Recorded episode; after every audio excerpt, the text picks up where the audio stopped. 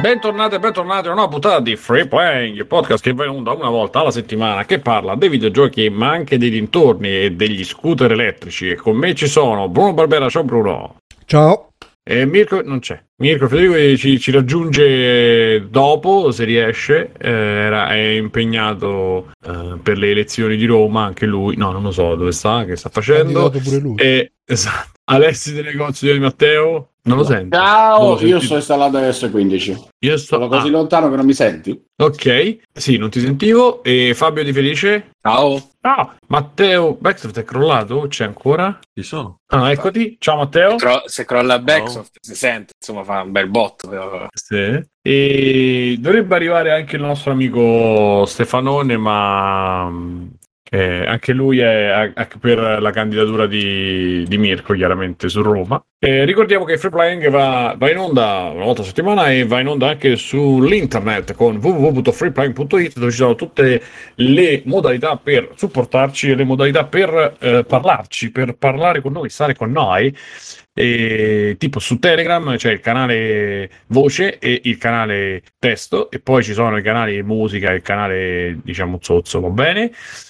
Ci sono le modalità per donarci qualcosa o per partecipare alle iniziative che ci rendono qualche soldino, e le magliette, e che più. E poi c'è il gruppo Facebook dove potete entrare e vedere tutte le nostre cosettine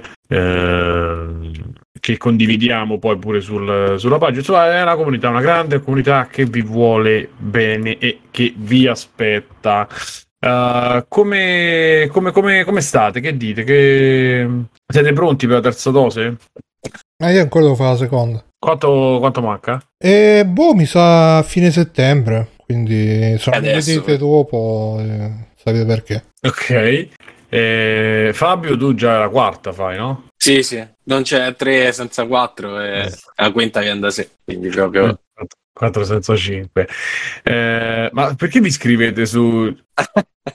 vi scrivete su... Qualcuno dice chi dobbiamo invitare, Bruno chiede chi dobbiamo invitare e Fabio dice Cicalone. Tra l'altro è stato ospite di Tintoria e l'ho sentito e... Vabbè, insomma, non lo so, gli voglio bene come personaggio, ma come tutti i romani, insomma, parla in una certa maniera un po' strana, quindi vabbè, insomma, l'ho trovato un po' di Tintoria romano. Sì. Io non ho detto quello di Tintoria, no, ho detto come tutti i romani parla. Anch'io sono romano. Ma in maniera un po' strana, quindi riconosco. E niente, che ha detto che sai perché questi sono quelli che parla di come ha iniziato a fare i video, no? Dice quelli che Krav Maga, che lui li odia, no? Perché sono tutti cazzoni. Però lui ha detto, cioè lui diceva, perché io poi ho visto uno che però non posso fare il nome, che però ha fatto una cosa che non vi posso dire, è stato tutto così lui, capito? Poi durante l'intervista, quindi ha fatto un monologo dove ha fatto le stesse cose che fanno quelli che fanno Krav Maga, quindi vabbè. Krav Maghi, sì, scusate, scusa Lancia, sei uno che Sagat poi era? No, Sagat cosa faceva? Muay Thai. Muay Thai, ah è vero, con le gambe. Krav Maga era l'arte marziale dell'esercito israeliano, mi sa, che è quella super autodifesa, che il punto fondamentale è che è una roba che ti insegnano nell'esercito israeliano, quindi è una roba fatta proprio per uccidere, senza tutti i formalismi delle arti marziali, no? Kung fu, cosa. Invece il Krav Maga è veramente, almeno così era all'epoca, poi Bruno non delude mai quando si tratta di mena. Sì. E comunque no, cioè non ho capito, ha detto che lui non ha visto uno che non sa chi è e non ha fatto. No, lui dice che tutti quelli che fanno Krav Maghi o Maga, come cazzo si dice, lui ha iniziato a fare certe rubriche sul canale perché erano cazzoni, cioè che dicevano io facevo parte, che ne so, dell'esercito appunto israeliano, oppure dicevano io sono stato campione di, e poi dopo non c'era riscontro, no? Dice però non ti posso dire di quale esercito facevo parte, sai, no? E poi dici c'avevano il fisico non adatto a fare nessuna arte marziale perché erano, che ne so, un po' più grossi, esatto, cioè lui dice tutta questa cosa, dice quindi quelli sono i cazzoni che tu più, insomma, non c'hanno un riscontro di tutto quello che dicono e chiacchierano tanto. E poi lui nel frattempo parlava e diceva, perché ho visto, adesso non ricordo esattamente, però per farti capire diceva, io ho visto la camorra vera, però non vi posso dire niente di dove stavo, non vi posso dire di cosa ho visto, ho fatto un esempio, cioè ha fatto tutta la puntata dove lui diceva, ma io queste cose le so, ma le so perché, però non ve lo posso dire, e quindi non portava nessun... ma lui comunque è anche molto attento a non fare nomi, cose, perché... Esatto, ma non ha fatto nomi di niente, cioè come se io adesso qua, perché io ho fatto quello, ho mangiato una cosa che però non posso dirvi da dove viene, non posso dirvi neanche cos'è, però vi dirò questo, spaghetti, cioè nel senso, no? Quindi faceva un po' sorridere, però è uno che parla e ti ammazza, cioè se lo senti poi è uno che parla un sacco bene, infatti fa bene a fare le cose che fa sui canali. È entrato Stefano che parla un sacco bene anche lui, ciao Stefano. Ciao. Sei pronto per la terza dose? Io sarei già alla quinta se fosse per me. Bravo. Sai che ho questo vizietto mio un po' così. Fai solo che costa. Non sai più farne a meno ormai. No, ormai ragazzi ho preso il vizio. Cioè, lo sapete poi come sono fatto. È io. Peggio della Spezia per te. Traveling without movie. Quindi. Bello, mi piace questa citazione. Tra l'altro ha compiuto 20 anni quel disco pochi giorni fa. Se non perché quel disco cita Dune... Cioè il nome, la cosa Traveling Without Moving è preso da Dune, perché la Spezia ti permette, dice, di viaggiare senza eccetera eccetera. Quindi la città, no? Quando tu arrivi alla città... Sì, no, se vai alla Spezia... Ti permette di viaggiare. Sì, perché da lì poi prendi, sai, i treni per la Francia, le navi, tutte quelle cose lì. Va bene, a proposito dobbiamo... Cominciate a dire due cose su Dune che poi dopo alla fine vi... Tu e Stefano siete gli unici che l'avete... Tu e Alessio che siete gli unici che l'avete visto. Esatto. Sì, poi non so se io la gabbia da sciaio, Stefano. Esatto, nel Thunderdome. Annunciamo che alla fine ci sarà questa conversazione su Dune in Extra Credits, e quindi se volete invito la chat a votare secondo loro a chi di noi è piaciuto e a chi non è piaciuto. È vero, potrebbe essere una cosa interessante. Io mi tratterrò da fare commenti perché sì. Ma quindi cosa? Potrei influenzare il voto. No, dico, potrei influenzare il voto. Okay. Vabbè, allora diciamo che Stefano l'ha visto in lingua originale. Sì, allora, purtroppo l'ho visto in 3D. Ecco, e allora già non puoi parlarne. Esatto. Beh, vabbè, l'ho visto davvero al cinema, ma è davvero in 3D purtroppo. Sì, adesso no, è vero, non devo dire niente, quindi non dirò niente. Però sì, lingua originale sottotitolato col 3D che... Però ecco, posso dire una cosa, la posso dire completamente inutile, come al solito aggiungerei, ma questa è una cosa che non vale per Dune, vale in generale. Completamente inutile il film? No, il 3D. Ma utilissimo inutile. Il 3D, ti immagini? Perché... Ma scusa, quindi col 3D ti vedevi proprio i vermi che ti venivano a... No, allora... C'era anche Kevin Bacon. Esatto.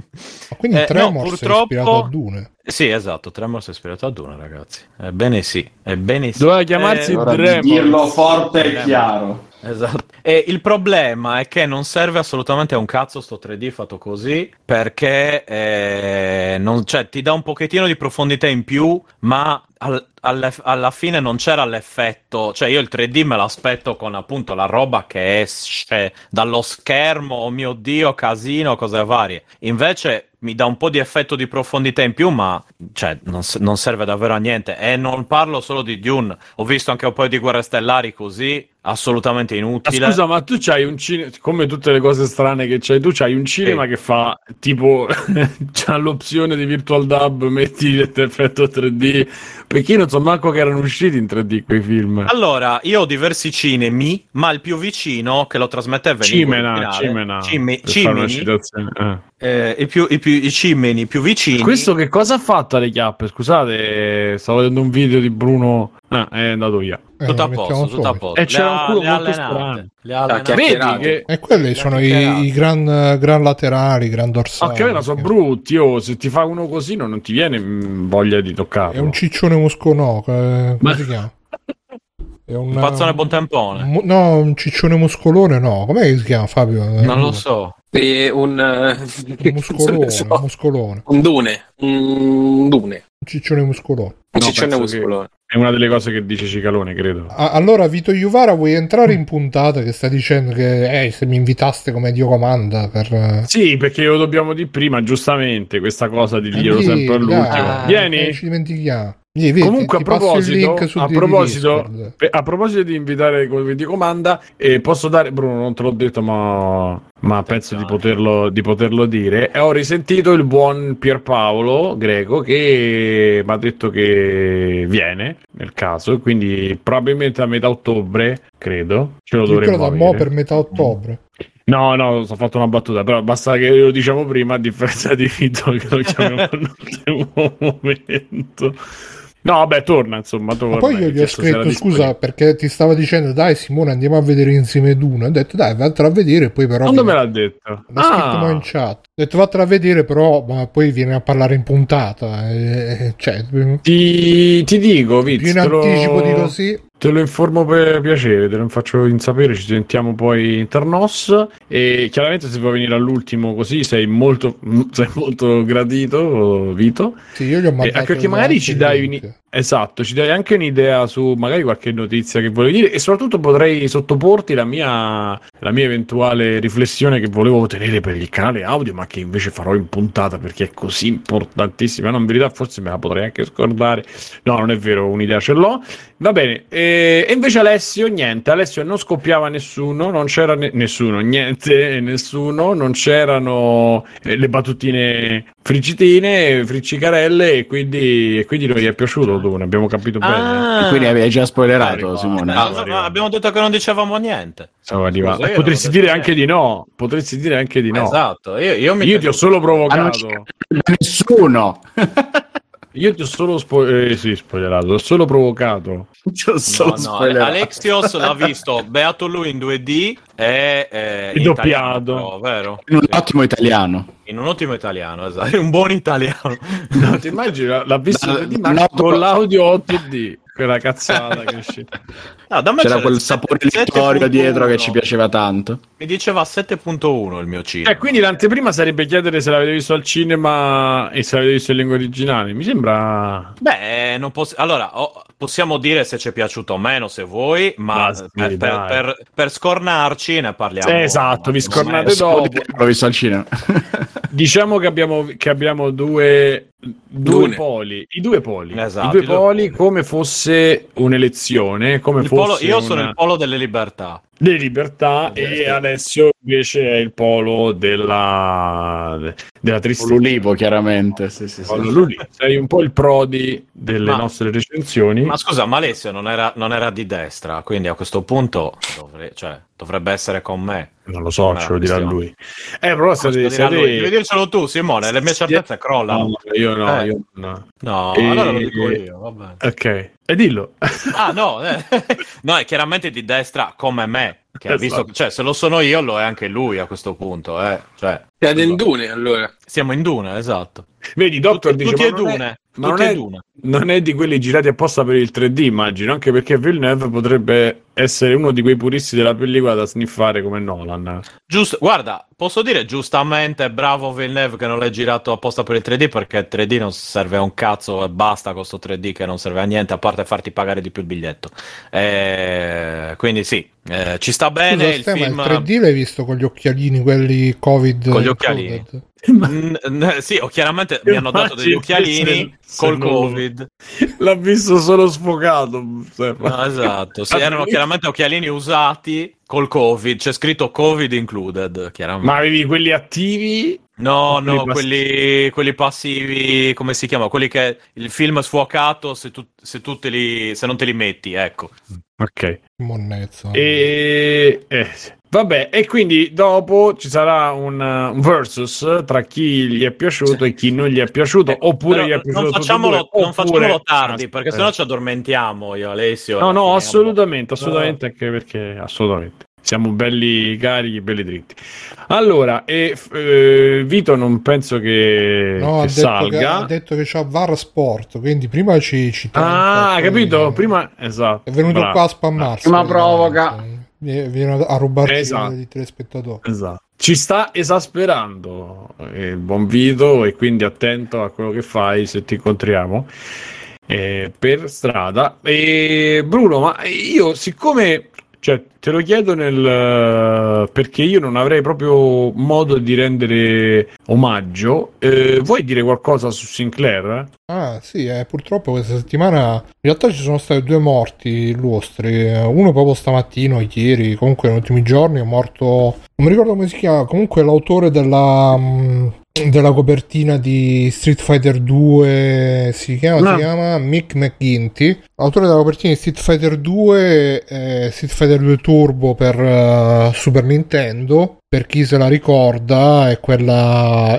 era bruttina, per carità. Infatti qualcuno, l'ho trovato scritto su un gruppo e c'è stato uno sotto che subito ma faceva cacare quella copertina, cioè veramente la gente che non c'ha un senso dell'opportunità nel dire le cose, però purtroppo ci ha lasciato, è un pezzo di storia che se ne va. È sempre strano perché comunque sia sono robe con cui uno è cresciuto. Tra l'altro lui Polygon fece uno speciale su Street Fighter 2, parlò anche di questa copertina, e lui disse che l'aveva fatta in maniera completamente casuale, che un suo amico gli aveva detto guarda dovresti fare, mi hanno chiesto, ci sarebbe da fare una copertina per un videogioco, così come se fosse un gioco così qualunque, e questo così fece la copertina per Street Fighter 2, che è rimasta. Poi io ce l'avevo quella copertina lì, che onestamente non era proprio il massimo, però insomma è rimasta iconica, un po' come il Mega Man di Capcom, quello della versione americana, mezzo orribile, sì, quello panzone della versione americana, e quindi purtroppo ce la lascia. Tra l'altro non credo neanche fosse troppo grande lui, poverino. E poi vabbè, invece era molto grande Clive Sinclair, che è stato l'inventore dello Spectrum, che era negli anni 80 il computer, il rivale del Commodore 64, e per noi che l'avevamo vissuto quell'epoca ce lo ricordiamo forse più per le cassettine che avevano il lato A Commodore 64, lato B Spectrum, e io personalmente quando compravo le cassettine che c'erano quelle specie di istruzioni striminzite di tutti i giochi, ovviamente tutti super pirata con i titoli cambiati, vedevo le schermate dei giochi Spectrum e ovviamente mi affascinavano, mi incuriosivano, pensavo sempre cazzo chissà come deve essere. Poi l'ho provato con gli emulatori ed era proprio brutto come pure quello come computer, però c'è da dire che all'epoca ebbe un grande successo, specialmente in Inghilterra, perché era super economico e quindi fu il primo computer per tanti ragazzini che poi ci hanno imparato a programmare, ci hanno giocato, ma molti probabilmente, ripeto, specialmente in Inghilterra dove era più diffuso, probabilmente devono la loro carriera nell'informatica allo Spectrum, e purtroppo. Quindi tu non ci hai avuto mai contatto diretto? Ma solo una volta ci fu un amico di famiglia che mi portò un chip, che forse ce l'ho ancora da qualche parte, che disse questo è un chip di un'espansione di memoria per lo Spectrum. Non so neanche se fosse il 48K oppure il QL, perché un'altra volta invece sempre questo amico di famiglia ci portò un Sinclair QL, che era una specie di versione, non ricordo se era compatibile con lo Spectrum, credo di no, però era tipo un prodotto più professionale. Allo Spectrum era veramente ovviamente sto parlando del sì, dello Spectrum, si chiamava Spectrum, era veramente una roba super economica, che fu il più grande successo credo a livello di home computer di Sinclair. E poi fece uscire anche questo QL, che forse qualcuno se lo ricorda perché c'aveva queste specie di cartucce però a nastro, che erano, si chiamavano micro drive o qualcosa del genere, che pure là c'erano. Era un'epoca dove veramente ancora c'era spazio per la creatività individuale, dove ancora veramente c'era il computer fatto da. e quindi c'era spazio per l'individualità, c'erano tanti formati, tante inventive, c'erano pochissimi standard, ogni computer non era compatibile con gli altri, a volte non era manco compatibile con la sua versione precedente o non al 100%, e quindi era veramente un caleidoscopio di novità, e per questo poi alla fine ogni roba nuova era sempre affascinante, poi magari specialmente poi perché ce le vedevamo tutte tramite, almeno io personalmente gli altri computer li conoscevo tutti tramite gli screenshot, le recensioni, non è che ne avessi esperienza diretta, magari ti vedevi dietro le scatole di videogiochi, vedevi versione Spectrum, versione CPC, e quindi ti immaginavi come potevano essere, come potevano non essere, e poi appunto recuperandoli con gli emulatori tanti anni dopo o con YouTube la risposta è brutti, potevano essere molto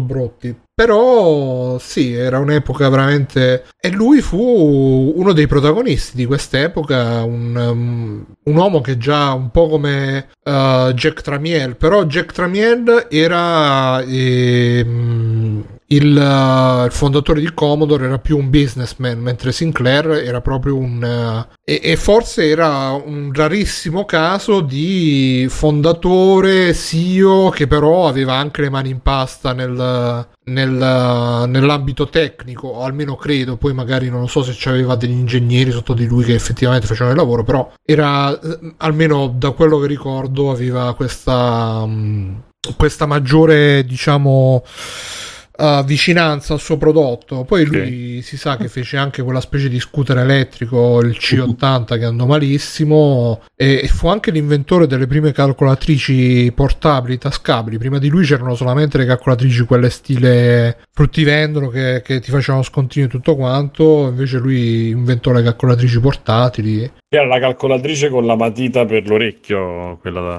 la vendevano già.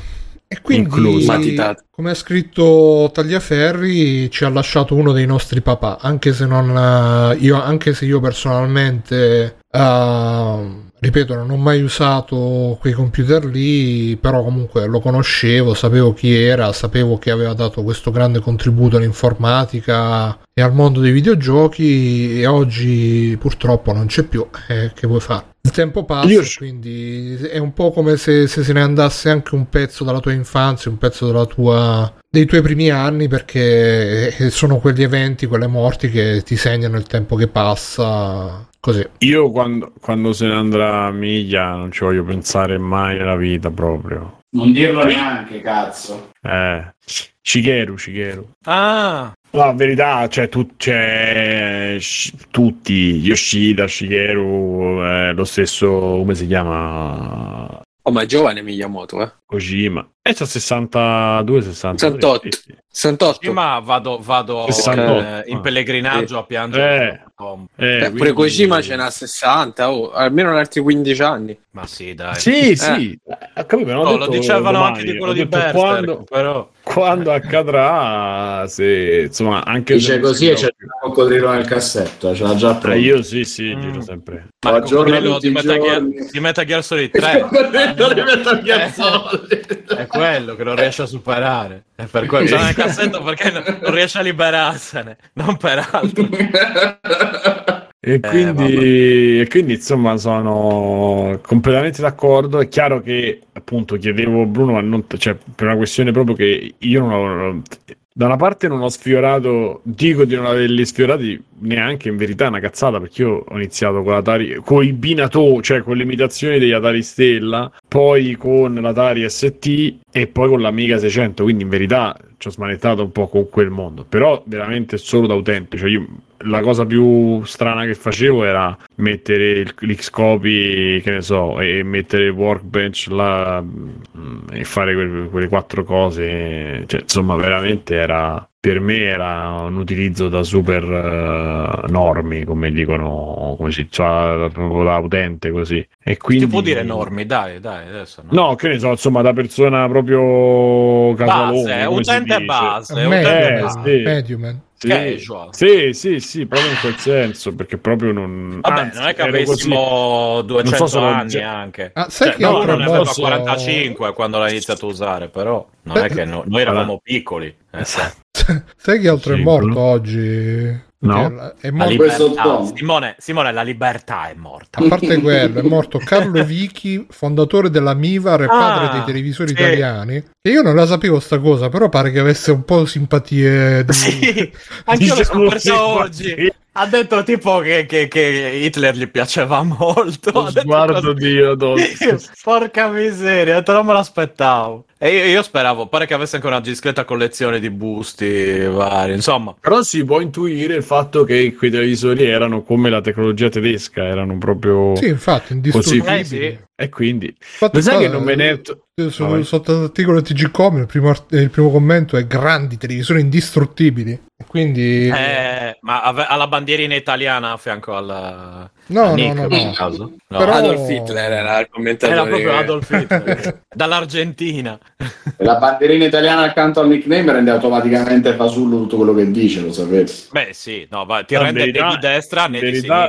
E rende proprio invece un onore. Tra l'altro, ragazzi, poi facciamo. Deve dire una cattiveria, ma non riesce a dirla. No, perché a proposito delle amministrative a Roma sto sentendo delle cose. Ah, sì, che c'è uno che c'è il tatuaggio del Duce dai candidati. Ho sentito. Quello, di Michetti. No, ma Michetti si è portato anche dietro il Grande Oriente d'Italia, che non so se sapete. Ah, e i massoni. Sono i massoni quelli normali, diciamo. Mm-hmm. Che hanno questo movimento, si chiama Movimento Roosevelt, e ci sta questo matto che veramente è un matto, ma proprio di quelli che tu ci andresti a cena, perché che è il capoccia Gioele Magaldi, che è famosissimo, cioè non è che sto di una persona sconosciuta, una persona che è conosciuta e più, che fa dei monologhi dove ogni tanto lui parla e dice cose, e insomma pare, io spero sia tutto, da una parte spero sia tutto finto, ma da una parte spero sia tutto vero, che stanno facendo l'assessorato tanto è appoggiato da Sgarbi, quindi già qui, capite già seal of quality, quindi già va evitato questa persona. Lui vuole fare loro vogliono fare l'assessore alla cultura, chiaramente lo farebbe Sgarbi, che è una grande personalità, va bene, detto da lui, però vogliono fare l'assessorato della romanità. Ho letto questa cosa qua. Dove l'hai letta? Perché io la sto cercando. Aspetta, l'ho letta giorni fa da qualche su Facebook, ma tipo mi è passata davanti. E praticamente pare che vogliano farlo fare a Montesano. Quindi capite, Michetti rappresenta. Cioè, dovrebbe essere sindaco. Che non sono di Roma, se no andrei già a votarlo. Aspetta, Bruno. Bruno, tu vogliono aspettate col voto giusto. Non è finito, ragazzi. Non è finita. Vogliono introdurre la moneta parallela, Bruno Raggi di Forte, il sesterzo. Sì, l'avevo letta sta cosa del sesterzo, ma della Raggi. Il sesterzo non è fiorentino, tipo. No, aspetta, ne aveva parlato la Raggi. È fiorentino. No, il sesterzo era una moneta romana durante la Repubblica Romana. Sì, quello sì.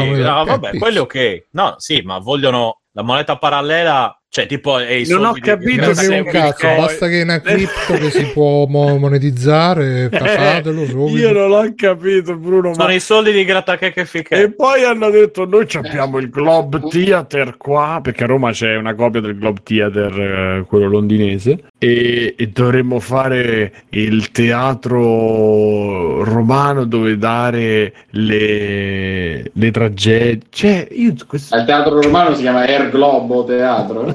Che cazzo è il globo globale del teatro della Romano, del cerchio deve fare le tragedie, le cose, cioè, de Roma. Ma magari ma lui parlava delle cose romane, cioè ma cazzo, cioè tipo chiami Maurizio Battista, cioè che vogliono mettere i gladiatori periodi, che vogliono fare Madonna.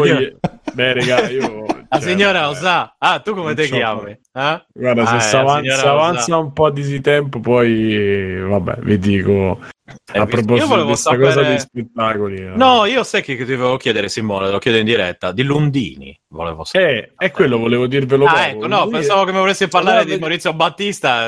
No, sono andato a vedere Lundini che a un certo punto fa tutti gli spettacoli, ci ho preparato tutti i poster per i prossimi spettacoli, c'aveva dei JPEG dietro, insomma, le foto, e una era "non si può di niente", "non si può di più niente", c'è lui così e poi c'è il seguito che è "bipoglie" scritto proprio "bipoglie", con l'introduzione, c'era scritto sotto, c'era scritto "è gradita la tuta cetata". Poi faceva Cantanapoli e c'era da Pino Daniele a Valerio Merola che ha sbagliato, c'ha tutti i poster con Valerio Merola e Thomas Millian. Poi c'è stava che lo faccia, lo metta in vendita sto spettacolo, io lo compro subito. Sì. Guarda, crolla un po' la seconda metà, ma la prima ora io stavo per terra proprio, cioè, ridevo un deficiente perché mi ha fatto ridere, insomma, ha fatto due o tre cose molto divertenti. Questa dei poster era molto bella, dove c'era Resital e c'è lui che, sai, quelle foto in bianco e nero con la mano un po' che copre, e ogni tanto ritornava con il nuovo Resital che c'ha due mani, poi tre, poi le mani sul poster, poi sai quelle cose così, e poi c'era, dico, quest'altro proprio davanti, ci stava uno dei poster che era tipo io niente in confronto a loro, si chiamava lo spettacolo, una cosa del genere. C'era lui che stava tipo così e accanto c'aveva Monica Vitti, Gasman e Edoardo De Filippo, e poi dice non si capiva perché si vedeva, qualcuno suonava e lui ha detto mi è cascata la Seven Up sulla tastiera e quindi ci sono i Toto. Ma ascolta, voi avete mai sentito la gente che chiamava la Seven Up, la chiamava Zup? La Zup? La Zup. La voglia. Ah, ok. Allora va bene, perché molto bello la Zup. E la quindi Zup. Niente, tutto così. Tra l'altro poi ha fatto un pezzo anche su Napoli, molto ridere, bravo. Vabbè, allora io vi lancio un po' questa, vediamo se esce qualcosa, anche perché sulla come si chiama, sulla la riflessione che volevo fare nel canale audio, ma che farò qui. La chat sta qui, bella pronta, la vedo scattante, e praticamente pensavo, perché la puntata scorsa avevamo parlato del fatto, o quello 2 fa, non mi ricordo, avevo parlato del fatto che ad oggi comprerei Xbox 360 Xbox, sì, ormai proprio Xbox Series X si chiamano, sì. Sì, Series X, sì, lo so che ci vuole, però mi Xbox piacciono i giochi, però no, con Fabio diciamo mi piacciono più i giochi di Sony e tutta quella roba lì che mi fa in qualche maniera stare in questo cortocircuito. Poi ci ho pensato sopra questi giorni e dicevo che tutto sommato la questione del Game Pass, del Game Pass. Game Pass, esatto. Ma parliamo anche di quella, scusa, perché no? Del Game Pass. Questa dittatura dei videogiochi. Dei videogiochi, esatto. Sì. E in sostanza io riflettevo sul fatto che a una certa età è difficile scegliere di impiegare il proprio tempo nei videogiochi, e quindi nel caso del Game Pass quel tempo che tu hai, dedicarlo a giochi che praticamente sono roba che trovi lì e che ti puoi scegliere ma non ti puoi scegliere, è peggio che scegliersi un gioco e pagarlo anche un po' di più, nel senso che il valore me era venuta più bella, però insomma il fulcro è un po' questo, cioè io sono già d'accordo, voi, già ho capito, sono già d'accordo. Voi siete d'accordo col fatto di alla fine togliervi del tempo o scegliere di investire del tempo di fronte a un videogioco, ma non avere sempre quel videogioco, diciamo, che voi scegliete, ma dovervi andare a cercare quello che è un'offerta enorme e praticamente diventa un po' passare il tempo. E dico, ma scusa, ma io a 40 anni spendo i soldi, sì è vero che è una minima spesa, perché so quei 9-10, ma non è meglio magari spendere, no, non è meglio. E riflettevo sul fatto che forse aveva più senso invece droga Quello sì, ma subito dopo, quando poi sei nel periodo refrattario, devi trovare una maniera di passare il tempo e dici magari mi metto lì e mi gioco, però è una cosa che ho scelto in qualche maniera, che ho aspettato, che ho... che mi soddisfa, no? Perché poi ti può soddisfare pure, però ti soddisfa in maniera minore, cioè c'è tutto una cosa che secondo me una perdita vera e propria, che non puoi in qualche maniera è tempo che non ti torna, è tempo che tu investi e diventa tempo di minor qualità, tra virgolette, chiaramente, solo per accontentare questa fame continua di spizzicare il gioco nuovo, il gioco nuovo, e però alla fine poi non fai esperienze vere, anche perché se vai a vedere Game Pass, effettivamente adesso con Bethesda vediamo, però fino adesso, non so, me l'aveva passato, perché ne parlavo con Salvo, con gli Astro, tra l'altro a lui gli audio più avvelenato. Sì, però gli audio più puntuali a lui li ho fatti, e quindi dopo magari mentre rispondete vedete il recupero, però più o meno questo era il senso. E mi ha passato proprio la foto delle cose introdotte nel Game Pass adesso, e mi ha detto guarda che monnezza, poi chiaramente col fare un po', eccolo qua, un po' da conigliastro. Io guardavo del Coming Soon a settembre e ci sta, non so su, vediamo su tutto, ecco, allora, l'immenso Phoenix Point, che non so se voi conoscete, poi c'è, che poi tra l'altro anche lì si potrebbe fare anche un'altra riflessione su non so di cosa parli, quanto siamo noi scollegati, sì però vabbè, allora Phoenix Point, poi c'è questo neanche si legge, vediamo se c'è un elenco senza vedere le copertine e basta, perché I Am Fish, Skatebird, io sono pesce, certo, Super Liminal, che a me piace tantissimo, devo dire, questo è uno dei giochi che comprerei, che è quello delle prospettive, non so se ve lo ricordate, quelle cose piccole, sì. Aragami 2, irreprensibile, Lost Words Beyond the Page, carino, tipo Tenchu però indie, sì. Però non so se è buono. No, io ho detto solo quello che sta uscendo. Aveva avuto delle recensioni un po'. Sable, Subnautica, che vabbè è ultra famoso, Tainted Grail. No, esce il 23. Questi sono quelli usciti a settembre. Lemnis Gate, Astria Ascending, Unsighted, Phoenix Point, e va bene. Di nuovo. Allora, esce due volte. Sì, vabbè, scusa, esce due volte per la bellezza. No, è che poi ho letto l'elenco. E uno dice, ok, qui in mezzo io personalmente probabilmente giocherei Super Liminal, forse Skatebird, e se Bruno mi dice Aragami 2 di provarlo, magari mi prova Aragami 2. Su Steam c'è anche le recensioni mostly positive, Aragami 2. Però non dico, lo so, ma il ninja rosso vabbè. Non ci convince. No. Uh-huh.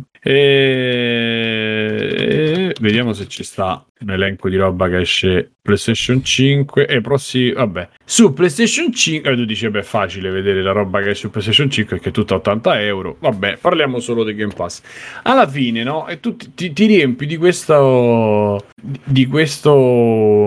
carico, che poi sono giochi che mai rimangono 1, 2, 3 mesi, e alla fine è un voglio giocare ai videogiochi, non è voglio giocare a Metal Gear, voglio giocare a Guitar Hero, voglio giocare a Super Liminal e me lo compro, voglio giocare a 12 Minutes, cioè diventa un passo il tempo. Qualcuno ce l'ha questa percezione? Vedo Fabio, ti lancio a te. Sì, allora, secondo me il problema è fermarsi al Game Pass. Cioè io ho degli amici che, perché poi comunque tanto i giochi che ci piacciono, 80% escono pure su Xbox, no? Quelli che ci piacciono per PlayStation, che dicevamo, lascia perdere Deathloop, Kena mi sembra pure che non ci esce.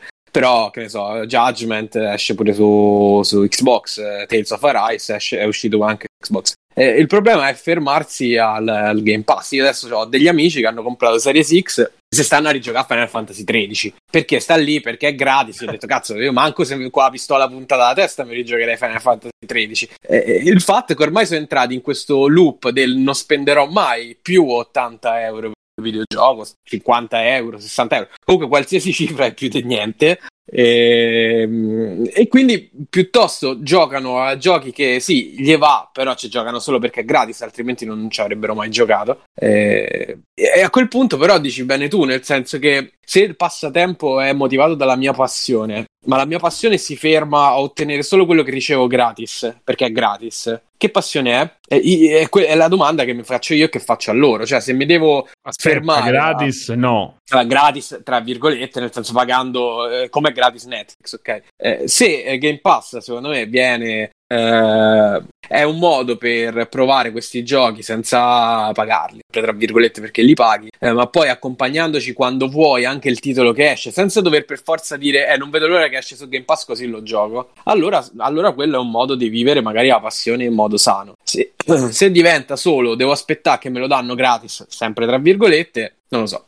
Stefano, c'hai un pensiero riguardo? No, io la penso abbastanza come te, anch'io preferisco. Soprattutto ultimamente devo dire che sto avendo un po' di difficoltà a trovare giochi, non tanto roba da giocare perché quella c'è nell'infinito, quanto qualcosa che mi coinvolga e che mi tenga appiccicato a giocarci. E in questo caso qui penso che sarebbe ancora peggio, cioè non mi ci ritrovo proprio, ma mi rendo anche conto che invece c'è stato un periodo in cui mi sarebbe andato benissimo una cosa così. Non parlo di adolescenza, di un po' di anni fa, nel quale davvero avrei giocato qualunque cosa in qualunque momento. Quello, una cosa come Game Pass mi sarebbe stato utile, quindi forse è interessante per chi ha quel tipo di mentalità, che probabilmente non è più adatta a me o non è adatta a me in questo periodo. Fatto sta che insomma la penso come te, ma penso anche che a ciascuno il suo, quindi è giusto che ci sia chi preferisce quello, cioè più scelta c'è, meglio è per tutti, ecco, mettiamola qua. Sì, diciamo che io cerchio Battista, ma allora sì, però diciamo che caso non è questo, non ho problemi a dire se una cosa mi fa cagare, lo sapete, quindi tipo Dune, esatto, ad esempio, che io mi ero fatto l'idea del dire, cioè nel senso, comunque per un certo ce l'ho il Game Pass, e probabilmente magari in maniera 10 euro così me lo tengo, magari mi faccio, sistema un po' il PC, ci gioco gli indie, cioè quella roba è una roba che comunque uno dice ok, me lo faccio, va bene, eccetera.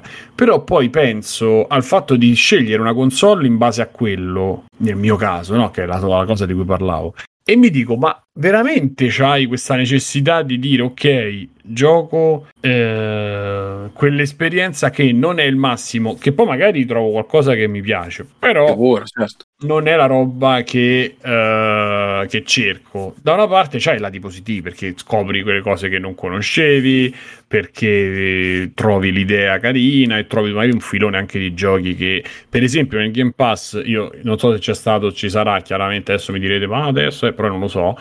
Ma se ci fosse Disco Elysium probabilmente lo proverei, no, di forza. Non c'è, ma comunque sai cos'è? Che secondo me è un ottimo strumento per chi si è perso in gran parte la generazione precedente, perché comunque trovi un sacco di giochi di quelli big, perlomeno Xbox, ma tanta roba anche che non è strettamente legata a Microsoft, con un abbonamento tutto sommato straeconomico, ti giochi veramente tanta roba da quel punto di vista, e sicuramente trovi qualcosa che ti piace, nel momento in cui magari sei uno che come me o come te o come noi, insomma, dei free playing, le cose che trova interessanti in un modo o nell'altro poi le gioca, magari un po' in ritardo, ma comunque le ha già giocate, e allora ti devi basare solo sulle ultime uscite. Il discorso secondo me un po' cambia, e lì la trappola è, come dicevo prima, non restare poi ingabbiati nel aspetto che me lo danno gratis, cioè non comprerò mai più il gioco a 50 euro perché ho il Netflix dei videogiochi. Tant'è che nemmeno Netflix funziona così, però prima in chat dicevano perché non avete fatto lo stesso discorso su Netflix, per esempio,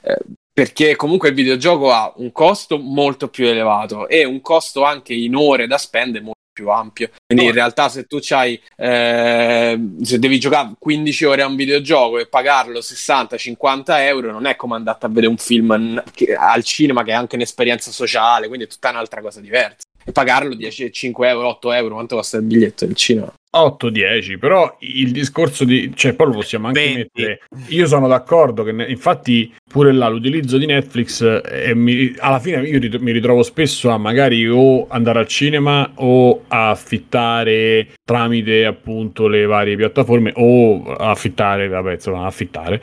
E quindi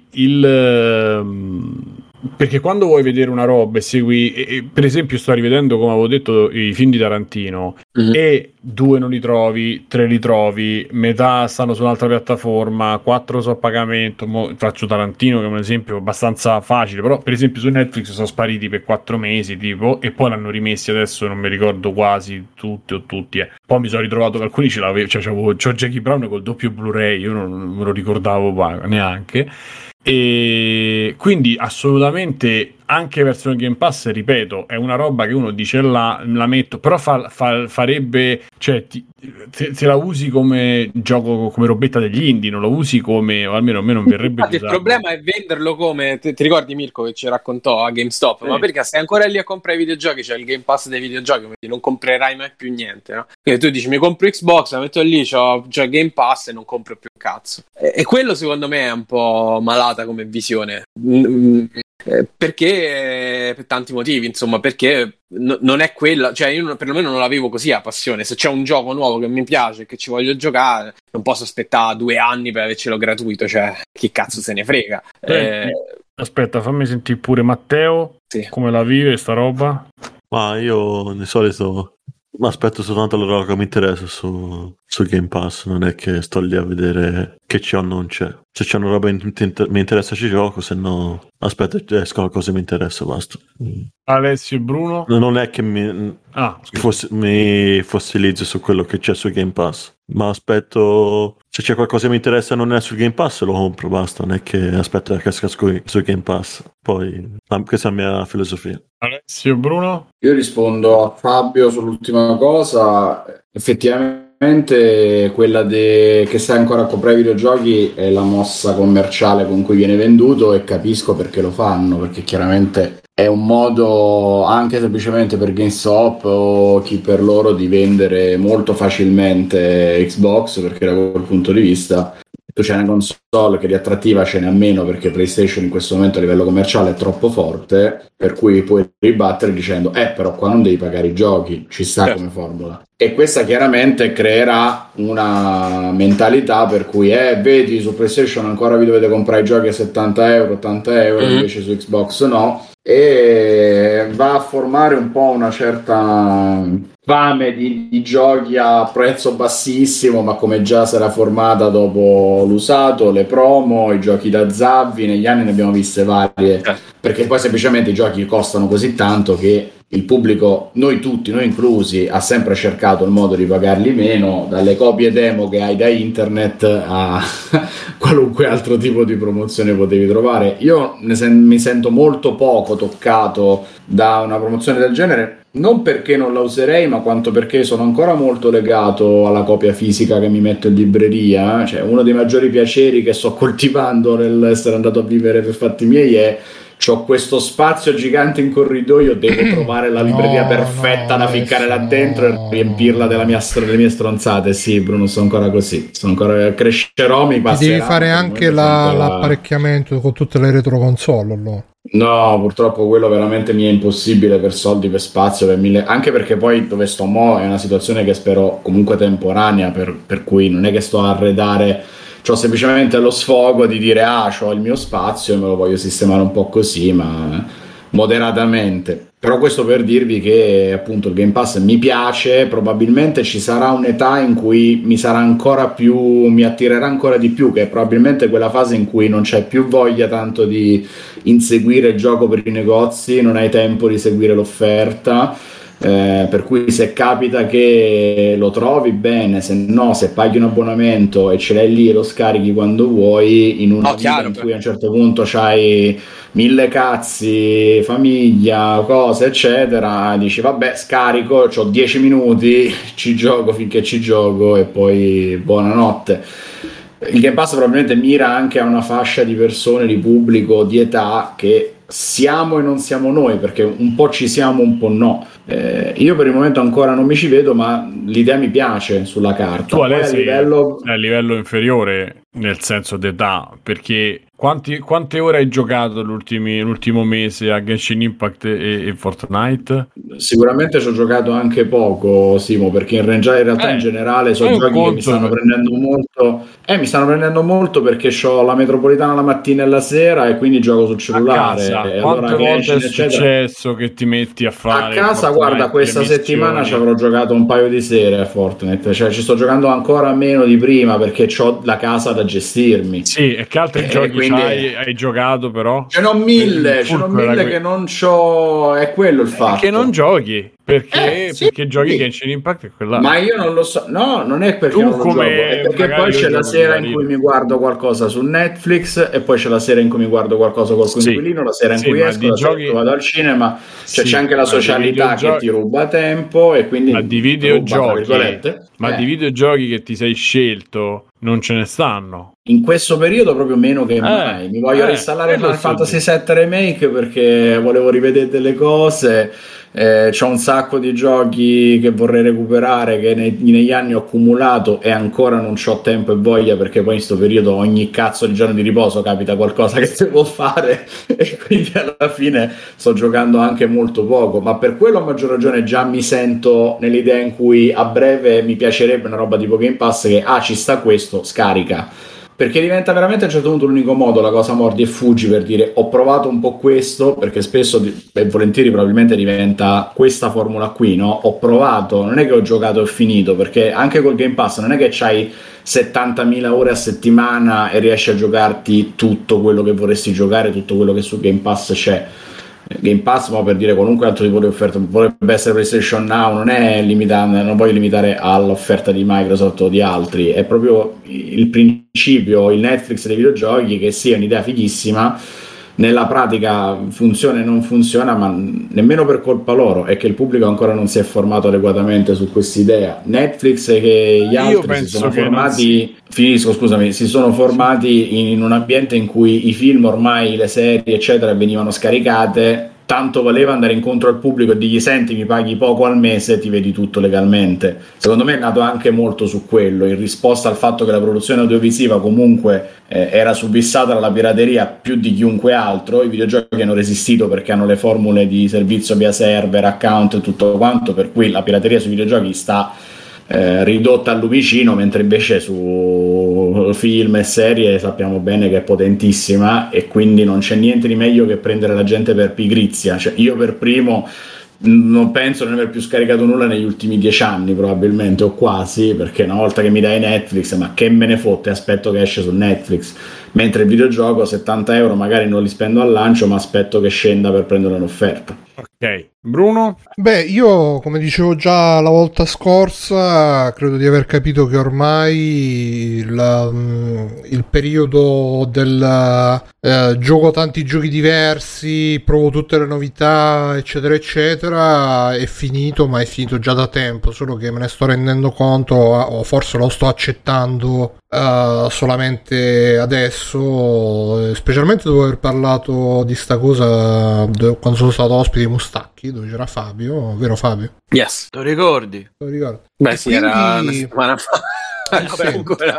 Ancora sì. Mentre parlavate stavo vedendo i giochi del Game Pass che ho installato, e in effetti di questi questo l'ho giocato, quindi 1, 2 li ho giocati, 3, per esempio Orient Blind Forest l'ho installato ma non l'ho giocato. Streets of Rage 4 invece l'ho giocato e stragiocato, l'ho comprato pure su Steam perché quando non trovavo gente con cui giocare online da una parte la cercavo dall'altra. Tetris Connect l'ho giocato e stragiocato, 12 Minutes sta là installato, però mi avete fatto perdere la voglia, quindi colpa vostra.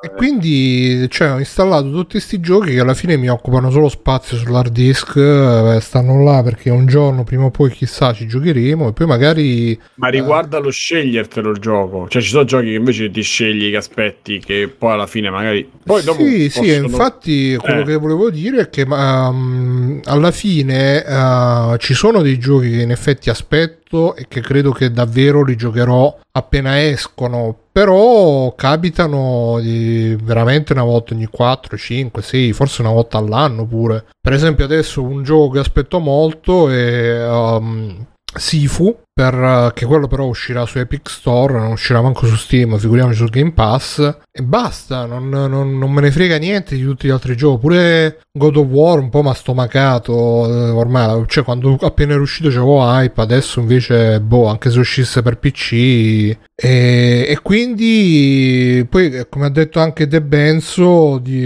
che appena ha scritto non ti illudere Alessio, se non hai voglia tempo non c'è pass che tenga, lo dico per esperienza personale e credo di poter sottoscrivere al 100% queste parole. E poi forse c'è anche quella che chiamano la decision paralysis, che sembra una puttanata, però forse in effetti sì, che sarebbe che quando c'è troppa scelta poi è come se non avessi nessuna scelta, perché stai lì a pensare mo questo, perché ogni volta che dico mo mi metto a giocare a questo, però poi vedi l'elenco e dici ma se dovessi giocare questo, ma questo l'ho iniziato e ancora lo devo finire, tipo c'ho qua Jedi Fallen Order che ci ho fatto un po' però poi l'ho mollato. Sì, questo è verissimo comunque. E quindi io ho sempre pensato che era una roba. Sì, come l'effetto del catalogo di Netflix, l'abbiamo sperimentato tutti.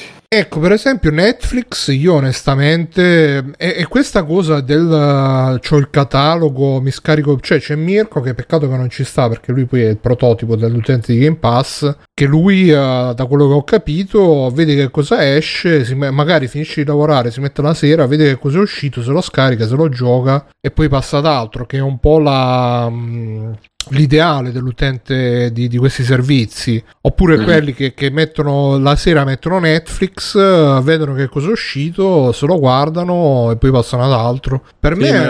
Per me è una cosa inconcepibile onestamente, perché c'è tanta di quella, specialmente su Netflix è uscita tanta di quella merda e la gente che ogni volta basta che è la nuova serie di Netflix, la gente hai visto, è bellissimo, e poi prova a vedere una puntata, ma che è sta merda, e si vive solo di quello. È incredibile quanto sia diventato tutto. Ti lascio 30 secondi, cioè 10 secondi. È ritornato il tempo della televisione, cioè passivi, assolutamente passivi, con la roba che ti c'hai un'idea di scelta quando la scelta non c'è.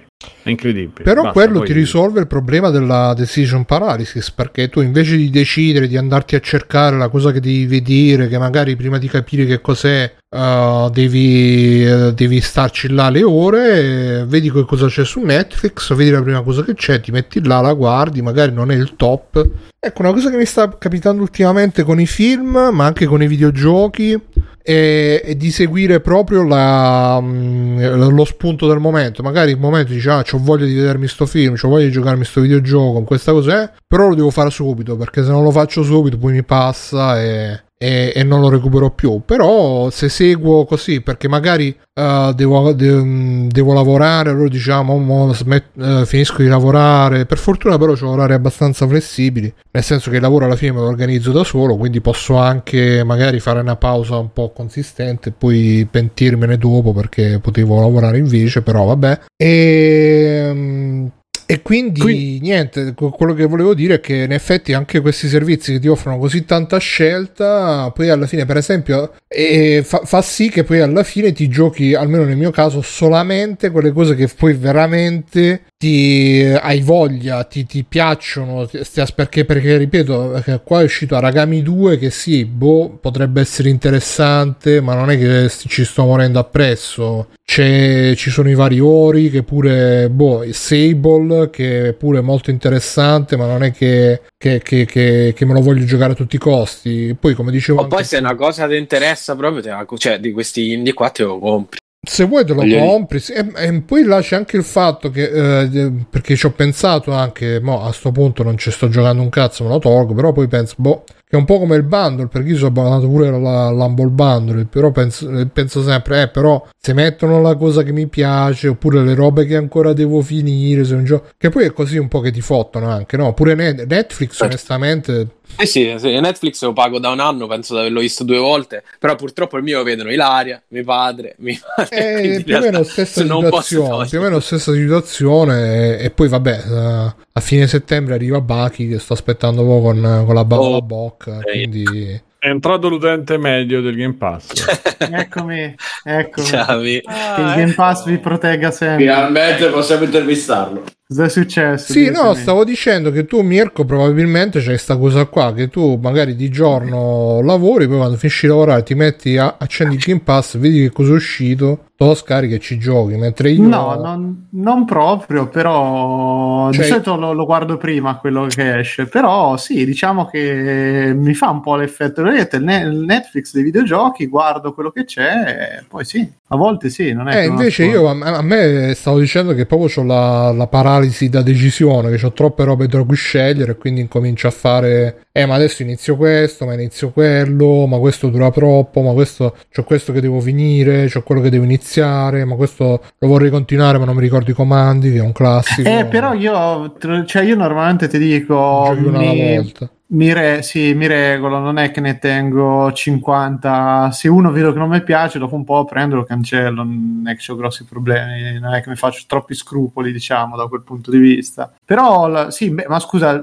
c'hai la paralisi lì e poi usi Steam, non è peggio ancora? E infatti Steam ormai sta lì, ogni tanto no, è quello che stavo dicendo prima, cioè ogni tanto mi viene proprio lo sgribizzo, questo lo voglio giocare, me lo devo installare, ci gioco, magari mi piace, ci gioco 4-5 ore di fila, poi lo lascio lì e magari non c'ho più l'occasione. Per esempio ultimamente mi sono comprato la Ninja Gaiden Collection, ho fatto 4-5 ore con Ninja Gaiden 3 che tra l'altro avevo già iniziato sui emulatori, quindi mi ero fatto anche 7-8 ore là, però adesso è rimasto lì. È rimasto lì perché hai altra roba o perché ti ha stancato il gioco? Ma a me non è che stanchino, però sai, magari ti capitano le giornate di seguito che c'è molto da lavorare, arrivi stanco e non... Per questo io spero anche che mi arriverà finalmente questo cazzo di Steam Deck, magari mi butto sul letto e gigio, perché poi stare davanti al computer dopo che ci sono stato una giornata intera per lavoro e per altro, e che magari mi fa pure mezzo male la schiena, mi fa male il culo, mi fa male tutto perché la sedia non è la super ergonomica. Mi fa passare la voglia di stare lì. Poi c'è anche il fatto che magari il gioco lo devi solite cose, no? Devi installarlo, devi upgradare, se si scende da fare l'upgrade magari non ti parte, devi riavviare il PC, poi il PC ovviamente ce l'ho super stressato con 10.000 programmi di mining e cose varie, quindi pure là devi stare attento, ma che fa questo, ma che fa quello, eccetera eccetera. Ci vuole una console, Bruno. Ma lo sai che tra l'altro ringrazio tutti quelli che mi hanno scritto, perché dopo che la settimana scorsa ho detto che stavo vedendo i prezzi della PlayStation 4 Pro, mi hanno scritto un sacco di persone che se la volevano vendere, quindi ringrazio tutti, però cioè, lo dico anche adesso, è stata una roba così, una butade del momento, perché veramente cioè, se fin tanto che costa, e mi hanno fatto anche prezzi abbastanza... proposte abbastanza allettanti, però in questo momento veramente, a meno che proprio non la trovo a 10 euro una PlayStation 4 Pro, per adesso me li risparmio quei soldi, anche perché sì, sul momento magari così, però poi so già che la terri là e magari dopo aver aperto il menu, configurato tutto e aver provato magari 10 minuti God of War, finirebbe a far la muffa, e onestamente preferisco di no. E già pago Game Pass più bundle questo più Netflix, ma scusa, però la stessa sensazione Prime, che però il Prime di avere troppo mettere. Non te la dà proprio avere tutti sti bundle, Epic eccetera, non ti fa provare la stessa sensazione? Eh sì, probabilmente è quello, Mirko, probabilmente, però cioè, chi c'ha il coraggio di dire stacco, e se poi ne trovi uno che ti piace, e se poi dicono guarda è uscito questo e se poi mi piace sì, non... Però secondo me lì dipende sempre da te quanto giochi, perché forse un giorno arriverà il il giorno mitico in cui dirò finalmente adesso mi posso sedere, mi posso recuperare questo che mi volevo recuperare, mi posso recuperare quello che volevo recuperare. Forse c'è ancora un po' la, come dire, la... il retaggio di quando ci scaricavamo tutti i film, perché poi magari non si trovano più, e quindi mi è rimasto un po' sto retaggio. E con i videogiochi, boh, per adesso continuo così, proprio probabilmente smetterò quando per motivi di portafogli dovrò smettere. Però il Game Pass mi sono fatto, non so se mi sono, non mi ricordo manco più se mi sono fatto la super, no, non me la sono fatta la super promozione di 5 anni a 5 euro. E l'Humble Bundle mi piace perché comunque i giochi ti rimangono, e quindi non è come il Game Pass che c'ha quell'altra cosa che devi stare pure con l'apprensione che il gioco, se non te lo giochi adesso, poi lo tolgono dal catalogo. Guarda, quello lo dicevo pure io, però non mi è praticamente mai successo poi, cioè proprio dei giochi che togliessero quando li volevo giocare non me ne viene in mente una volta. Però sì, potrebbe fare quell'effetto alla fine.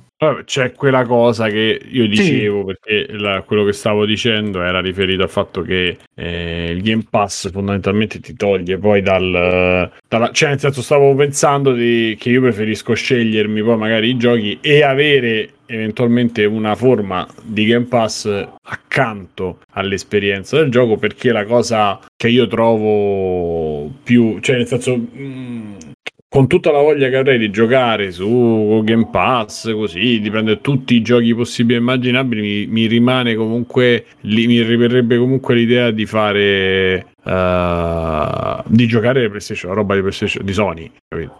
E quindi insomma vabbè, era una riflessione riferita a quello. Vabbè, andiamo con gli extra credit, facciamo un giro prima di lasciare i ragazzi su Dune, e quindi chi vuole iniziare? Allora, comincio io perché okay, c'è un super film che assolutamente dovete tutti vedere, che si chiama Il mio nome è Shanghai Joe, che mi è venuto in mente l'altro giorno che c'era, mi pare Stefano che stava dicendo i cowboy con gli Yakuza, e praticamente Il mio nome è Shanghai Joe, uno spaghetti western del 1973, se non mi ricordo male, fatto in Italia, o meglio produzione italiana, registro italiano, tutto quanto italiano, però mi pare che l'abbiano girato anche in Spagna, vabbè. E la trama è un po' come Kung Fu, il vecchio telefilm con David Carradine, cioè c'è questo cinese che arriva in America e tutti lo sputano, però lui è buono, è bravo e sa Kung Fu. In realtà il karate, ma vabbè, non è che all'epoca si sottilizzassero troppo, e quindi seguiamo le avventure di questo cinese che incontra tutta gente che lo tratta male, super razzista, eccetera eccetera, e vediamo che avventure intanto grazie Branchia che sei iscritto, grandissimo, iscriviti tutti a Twitch Prime. E quindi niente, c'è sto cinese appunto che passa da un'avventura all'altra, e praticamente è un film che passavano quando ero piccolo qua nelle reti locali, e quindi me lo sono ricordato. E appunto, come dicevo prima, ultimamente sto cercando di seguire l'istinto, se c'è una roba che mi viene voglia di rivedere me la rivedo e basta, senza stare a pensarci troppo.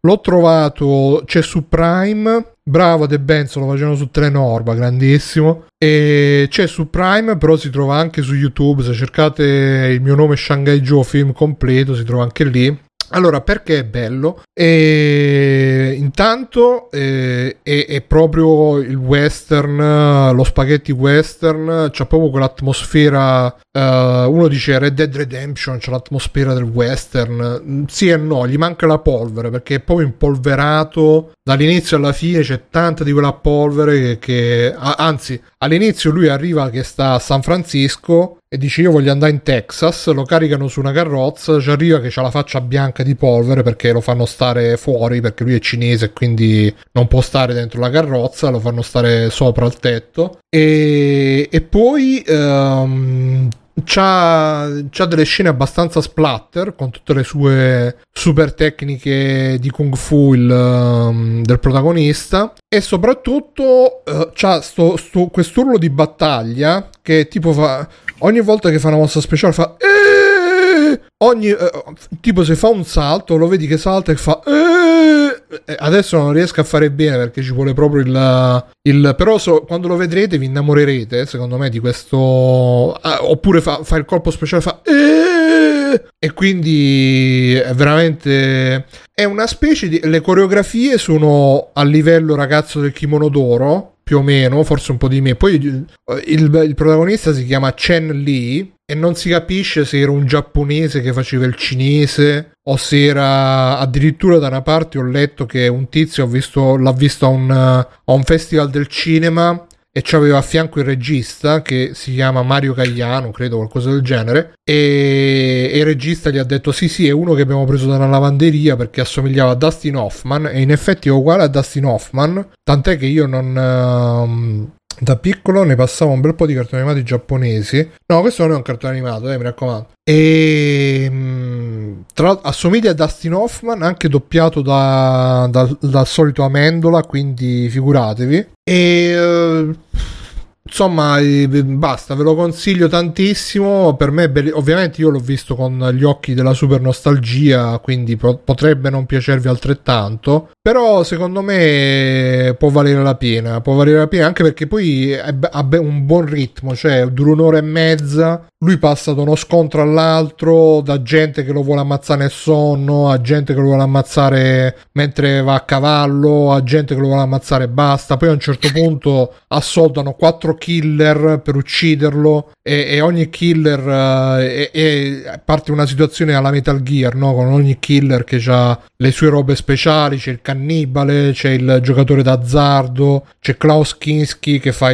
lo scotennatore, scotenna la gente, c'è il love interest che è una messicana che in realtà è interpretata da un'italiana. Alla fine c'è lo scontro, ovviamente, perché a 10 minuti dalla fine dice ah sì, no, ma sai, io ho fatto una scuola di Kung fu dove siamo rimasti in due, io e un altro, e alla fine ovviamente vanno a recuperare un altro, vanno a recuperare proprio quest'altro che pure lui è un cinese, quindi alla fine c'è un combattimento di Kung fu bellissimo. C'è una grande musica, le musiche sono stupende. Tra l'altro il tema principale l'hanno riciclato da un altro spaghetti western che era Sartana, prepara il funerale che paga Sartana, una cosa del genere, non lo so.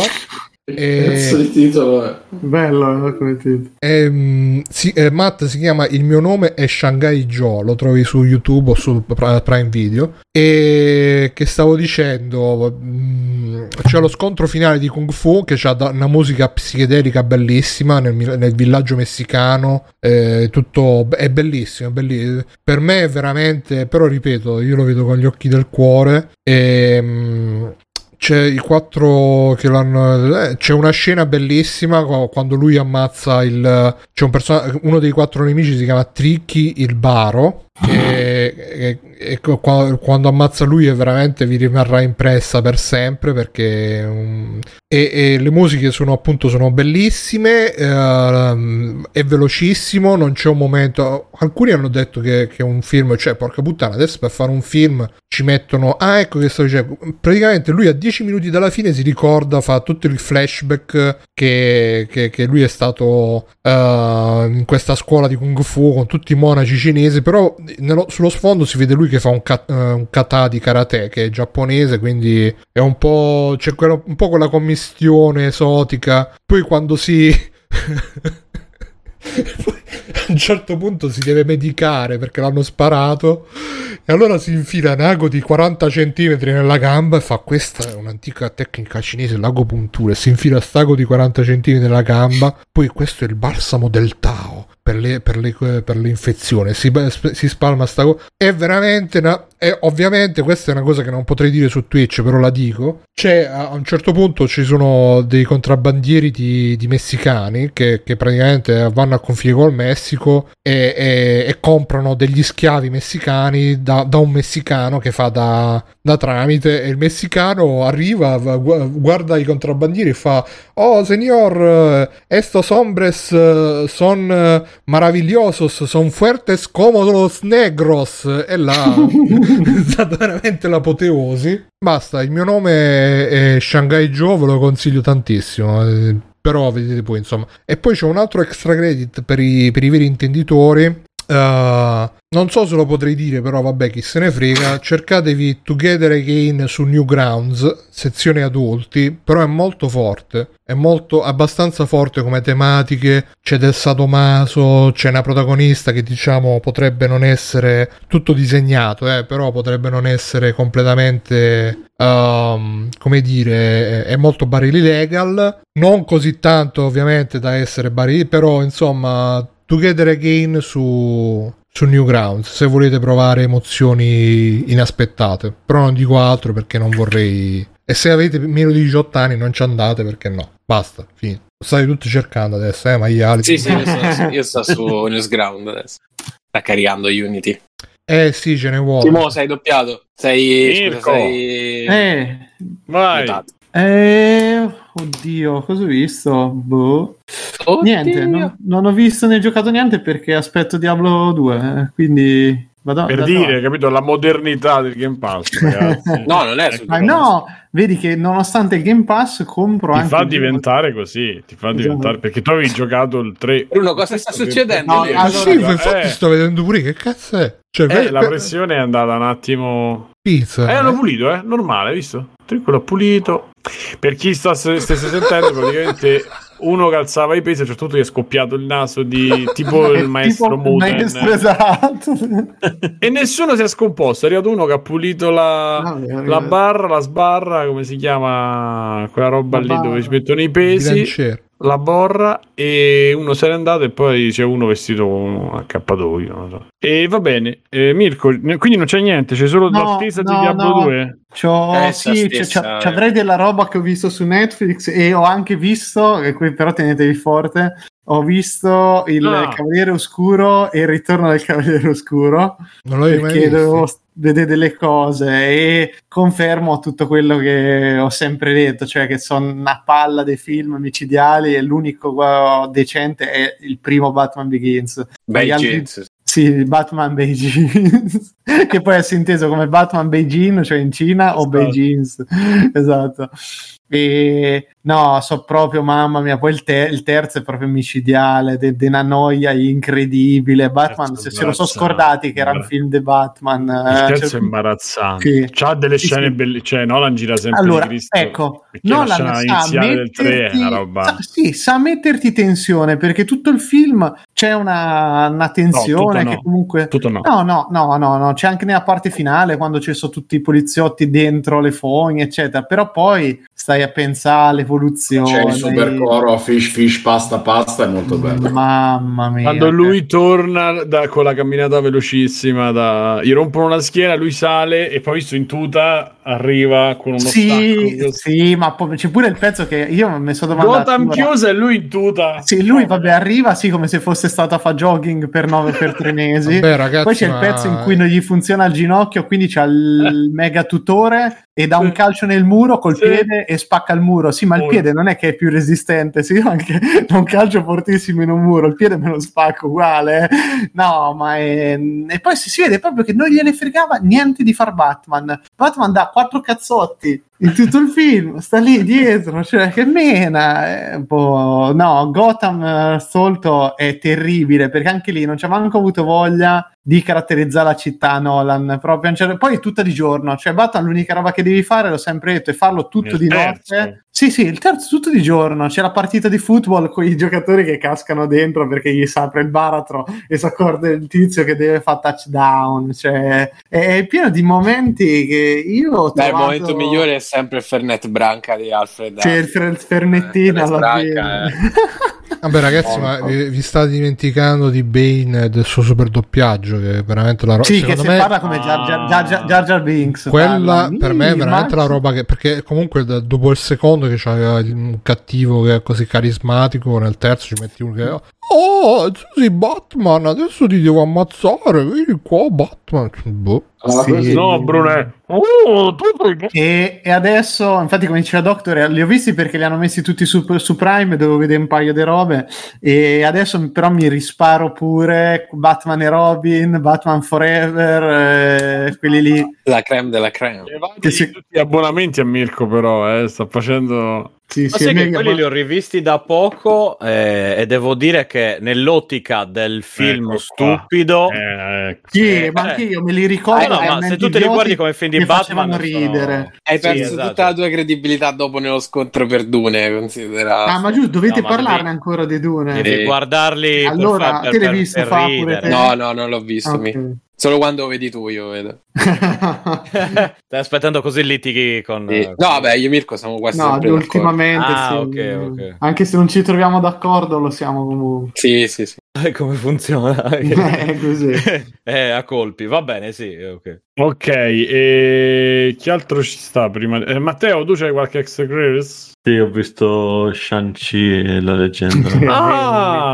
I 10 anelli. Sì. Ho dimenticato di aver visto anche quello. Ma non c'avevamo dubbi. Vai, Matteo. Box Quad è un film della Marvel. Basta. Bene. Io sinceramente non mi ricordo manco di che parla troppo. Come ha detto Villeneuve, sono tutti fatti col copia e incolla. Sì, c'hai ragione. Mi sa. No, cavolo. Ale, aiuta. Dimmi, Matte. Sono qua. Non si ricorda di capa. Allora c'è il cinese con i bracciali. Gli anelli non sono anelli, ma sono braccialoni. Bracciali, sì, esatto, è vero. Vabbè, sono degli anelli giganti, molto grandi, esatto. I combattimenti sono fighi, sono diversi. A me è piaciuta molto questa ispirazione ai film orientali con i super combattimenti stilosi, tutti gli effetti ambientali di come loro si menano, c'è la natura attorno alle foglie, le cose, eccetera. Fondamentalmente è il mandarino che avevano sfruttato male ai tempi di Iron Man 3 e infatti occhiolino contestualizzato con tutti i personaggi cinesi, cioè hanno fatto l'operazione che devono fare, che hanno fatto purtroppo con Black Panther, che secondo me in Black Panther non gli è riuscita perché vi ricordate che ne parlai, era un film che non è che faceva cose sbagliate ma m'annoiava. Anche perché è praticamente una copia carbone del Re Leone la storia, cioè quello sì che c'ha ragione Villeneuve. Questo invece secondo me ha pure personalità nel contestualizzare dei personaggi cinesi in America, riportarli un po' ma è ambientato in America. La base è mezzo America, mezzo. Fanno un po' avanti e indietro, diciamo. Senza fare grossi spoiler, perché qualcosina di nuovo. Scusa se lo chiedo a te, Ale, ma Matteo non mi è sembrato molto attento durante la visione del film. Ma quanto è pensato per un pubblico puramente cinese e quanto invece... Che ne sa Alessio che... Secondo me, allora, dall'altro le mie occhi a mandorla... Secondo me è molto poco solo per un pubblico cinese. Ci sono tante strizzatine d'occhio, come a dire l'abbiamo fatto con persone cinesi che ci hanno detto cose cinesi, eccetera, per cui un po' le battute, un po' la vita di tutti i giorni mentre lui sta ancora in America, un po' il retaggio culturale per cui la vita dei figli di immigrati o nipoti di immigrati, eccetera, e lì se la sono giocata meglio, secondo me. Cioè, quello che forse a me che sono comunque italiano, europeo, a me che non mi ha detto niente Black Panther, questo mi ha funzionato di più, anche forse un po' per la matrice di sei figlio di immigrati e tutto quanto. Ti ricorda un po' la tua storia? No, male, ma quella cosa c'è soltanto all'inizio, poi va tutto poi è tutta un'altra cosa, poi è tutta la cosa dei supereroi, eccetera. Ma funziona quella roba lì, che sei in un posto in cui non hai radici familiari e ti arrabbatti per vivere, cioè, ma è solo la parte iniziale, poi dopodiché... Lo strizzare l'occhio al pubblico cinese secondo me sta nell'ambientare certe cose nel loro, chiamiamola Cina, perché fanno vedere molto poco della Cina vera, ovviamente, fanno vedere quello che per i turisti è possibile far vedere, mettiamola così. Cazzo, quindi a Corea allora. Esattamente. E quindi ovviamente gli fanno vedere le cose tamarre della Cina tamarra, per cui le macchine, i palazzi, il sottobosco più o meno criminale. Vabbè, quindi praticamente l'extra credit di Matteo lo fa Alessio. Matteo, vuoi parlare di un gioco che ha giocato Alessio? No, sicuramente sto film perché non sapevo uscito. Vabbè, Matte, ma cioè, comunque dopo 20 anni sei tu che il problema, se ti aspettavi un film diverso. No, non mi aspettavo un film diverso. Allora da paura, cioè, allora ottimo. Io tanto ormai so cos'è la Marvel, non mi aspetto niente di esaltante, ma... Io mi sono divertito durante il film, però non ho avuto tutta questa sofferenza, Matteo. Quindi Shang-Chi sì, Dune no. Per dire, capito? Esattamente. Ah sì? Perché uno dei due intrattiene, l'altro no. Okay. Vabbè, va bene. Niente, ma Backsoft c'è qualcos'altro, no? Cosa? Hai qualcos'altro, dicevo. Oh no. Ultimamente proprio niente. Bene, va bene. E allora io ma in verità non ci avrei neanche io nulla di che. Mi posso inserire con non so se ne ho parlato, ho rivisto Jackie Brown perché sto rifacendo, cioè ho parlato in extra credit, non c'ho altro, quindi la butto là. No, scusate, Jackie Brown forse l'ho detto, ho rivisto anche l'altra volta all'alba. Filmone. Ce l'ho inserito e devo dire che me lo ricordavo 20 anni fa quando fu, e bene, adesso anche meglio. Cioè, veramente non è, purtroppo secondo me non aveva ancora quella, o forse perché io non ho visto Macete, quindi non so se poi... Ma non lo guardavo, no, ho visto Planet Terror, l'ultima cosa che ho visto è Planet Terror, e secondo me in Planet Terror ci si vede l'evoluzione rispetto a quello, rispetto a Dal tramonto all'alba. Però in Dal tramonto all'alba secondo me si vede anche un po' che Tarantino diceva, ma questa falla un po' così, sta scena falla un po' colà. Secondo me c'era un po' anche questa. No, diceva questa, ma fai così. Questa ma va così. Tra l'altro recita... Simone, ti consiglio invece di Macete, guardati Obo with a Shotgun. Bruno, che non ti ricordi? Sì. L'ho visto sul tuo consiglio 4 anni, 5, 6 anni fa. Ancora stavo a casa vecchia. Vabbè, riguardo. Sì, assolutamente. Bello, bellissimo. E quindi, insomma... Se l'ho inserito nella filmografia di Tarantino, anche se in verità è un po' forzato, però rimane una cosa ottima, perché secondo me poi c'è Harvey Keitel che fa una gran parte, ma anche i figli, insomma, sono tutti in parte. Tarantino recita, almeno in quella parte lì, recita anche discretamente, cioè quella figura del fratello pazzo maniaco che però diventa sempre mezzo comico, grottesco, cioè molto buono. Non mi so più chiaramente alcune cose. Nicotero grandissimo che fa i zombie, cioè l'idea dei zombie fatti così fichissima, e Fettacci, insomma c'ha tutte le cose per fare bene, però secondo me Tarantino c'ha comunque un altro passo. Poi rivedremo pure altre cose, non di, cioè di dopo Tarantino mi recupererò pure Rodriguez e vediamo. E per il resto basta. E allora vi lascio parlare di, tanto abbiamo fatto tutti il nostro veloce extra credits. No, Fabio, scusa Fabio, scusami. Sì, no, allora io ho giocato un bel po' a Tales of Arise. Però ne parlo poco perché poi lascio la scena ai nostri Dune.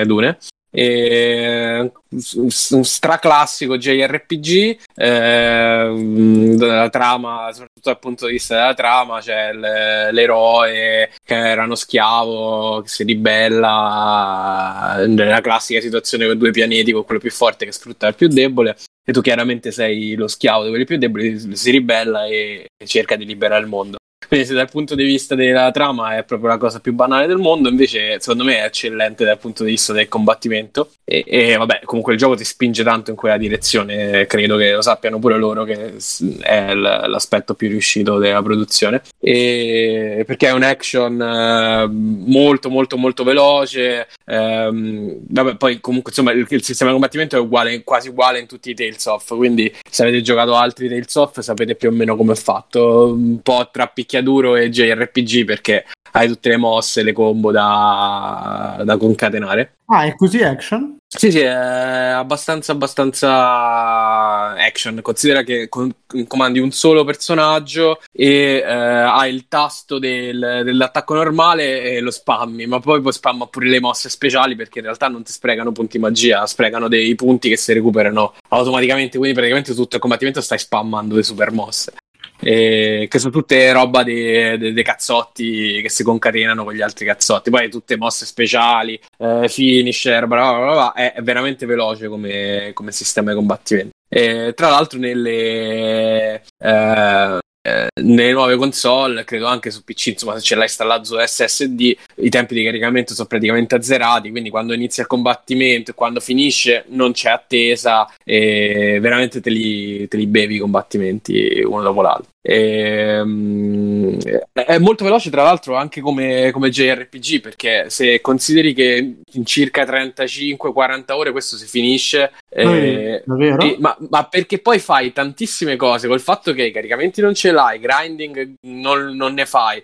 Il gioco è molto lineare, quindi l'esplorazione comunque è lineare, non hai la roba sub che ti dà la super mappa da una parte o il mostro da sconfigge all'inizio. Ci sono tutti i viaggi veloci tramite il menu. Quindi tu vai da un punto all'altro del mondo semplicemente spostandoti col teletrasporto. E quindi veramente ha pochissimi tempi morti. E da una parte, insomma, sembra che hai fatto talmente tante robe che ci hai giocato come un JRPG normale, quindi 80-90 ore.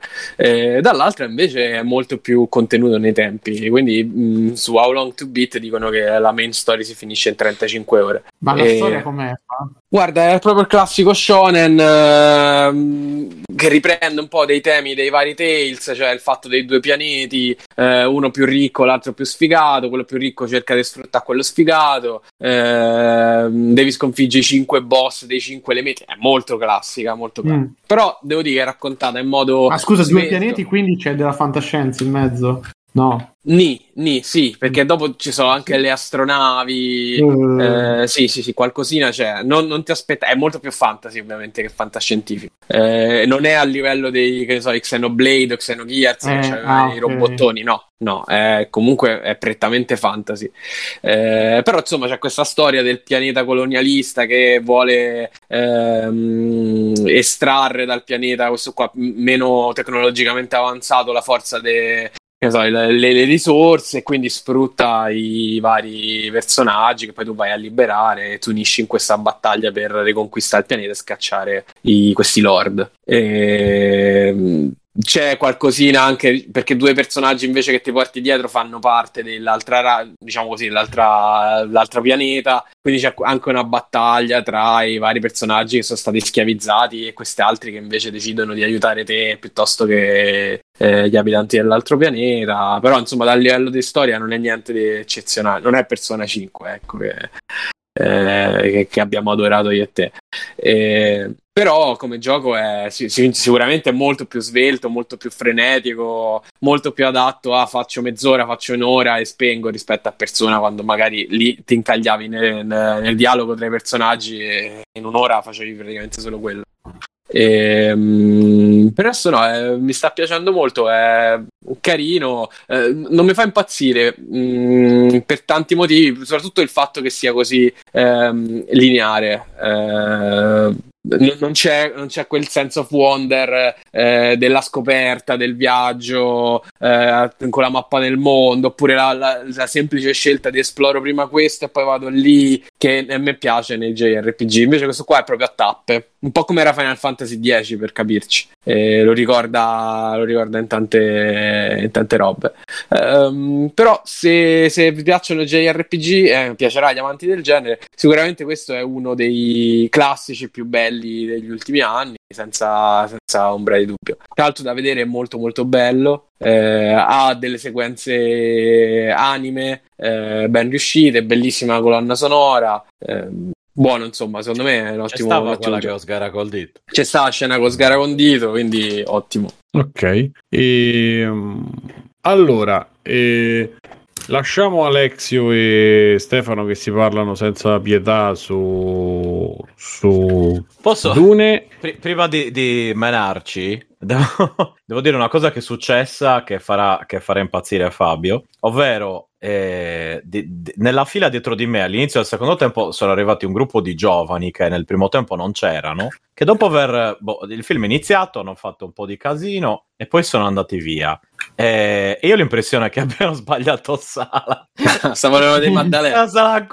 Io ho iniziato a dire stavo alla sala Q. O almeno puoi sperare che sia così. Cioè, nel nostro no, prima non c'erano. Poi sono usciti proprio. Cioè, sono usciti da quella sala. E prima non c'erano sicuramente. Allora, io aspetterò che mi diciate che è finito perché non voglio sentire nulla. Quindi mi muto. E scrivetemi o su Telegram o da qualche parte quando posso tornare. Pronto? Va bene, sì. Va bene.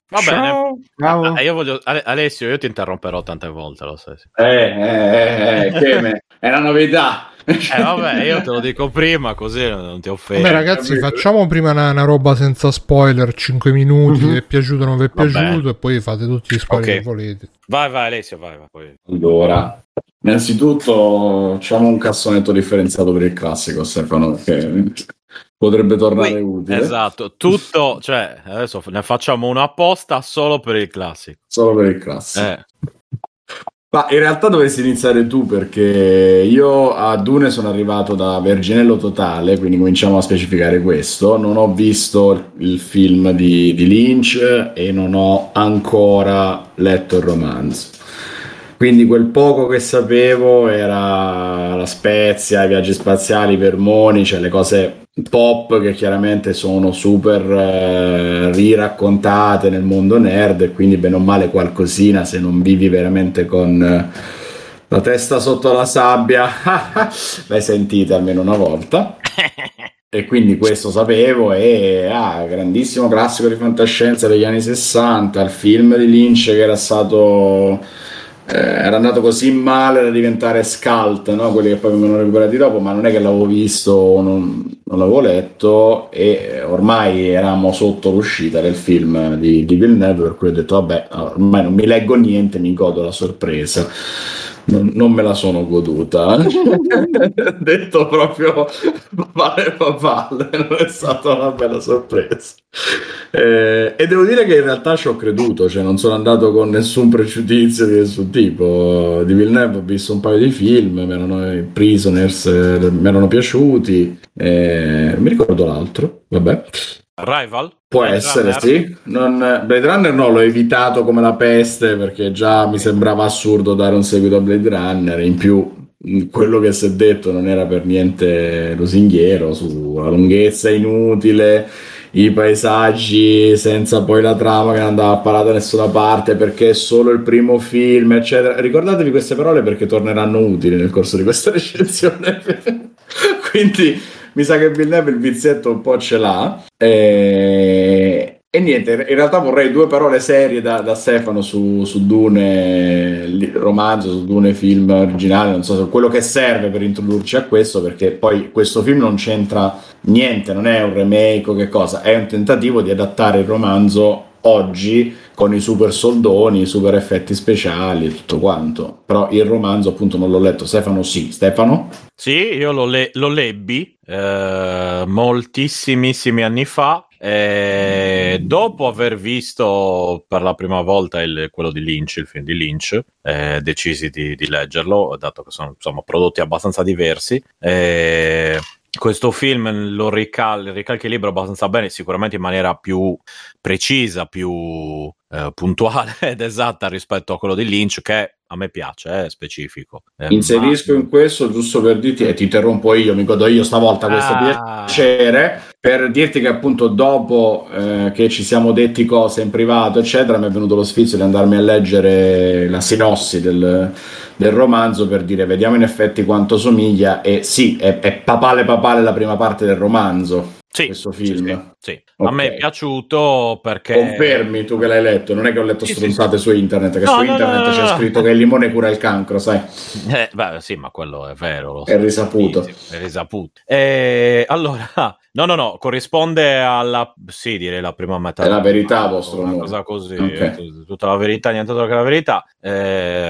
effettivamente un film di difficile adattamento rispetto al libro, perché il libro è abbastanza corposo ed è molto, insomma, molti dialoghi, molte descrizioni. Infatti, per chi è abituato a Tolkien, io mi stupisco che ci siano problemi per questo genere di cose, ma almeno per quello forse è un paragone che veramente è.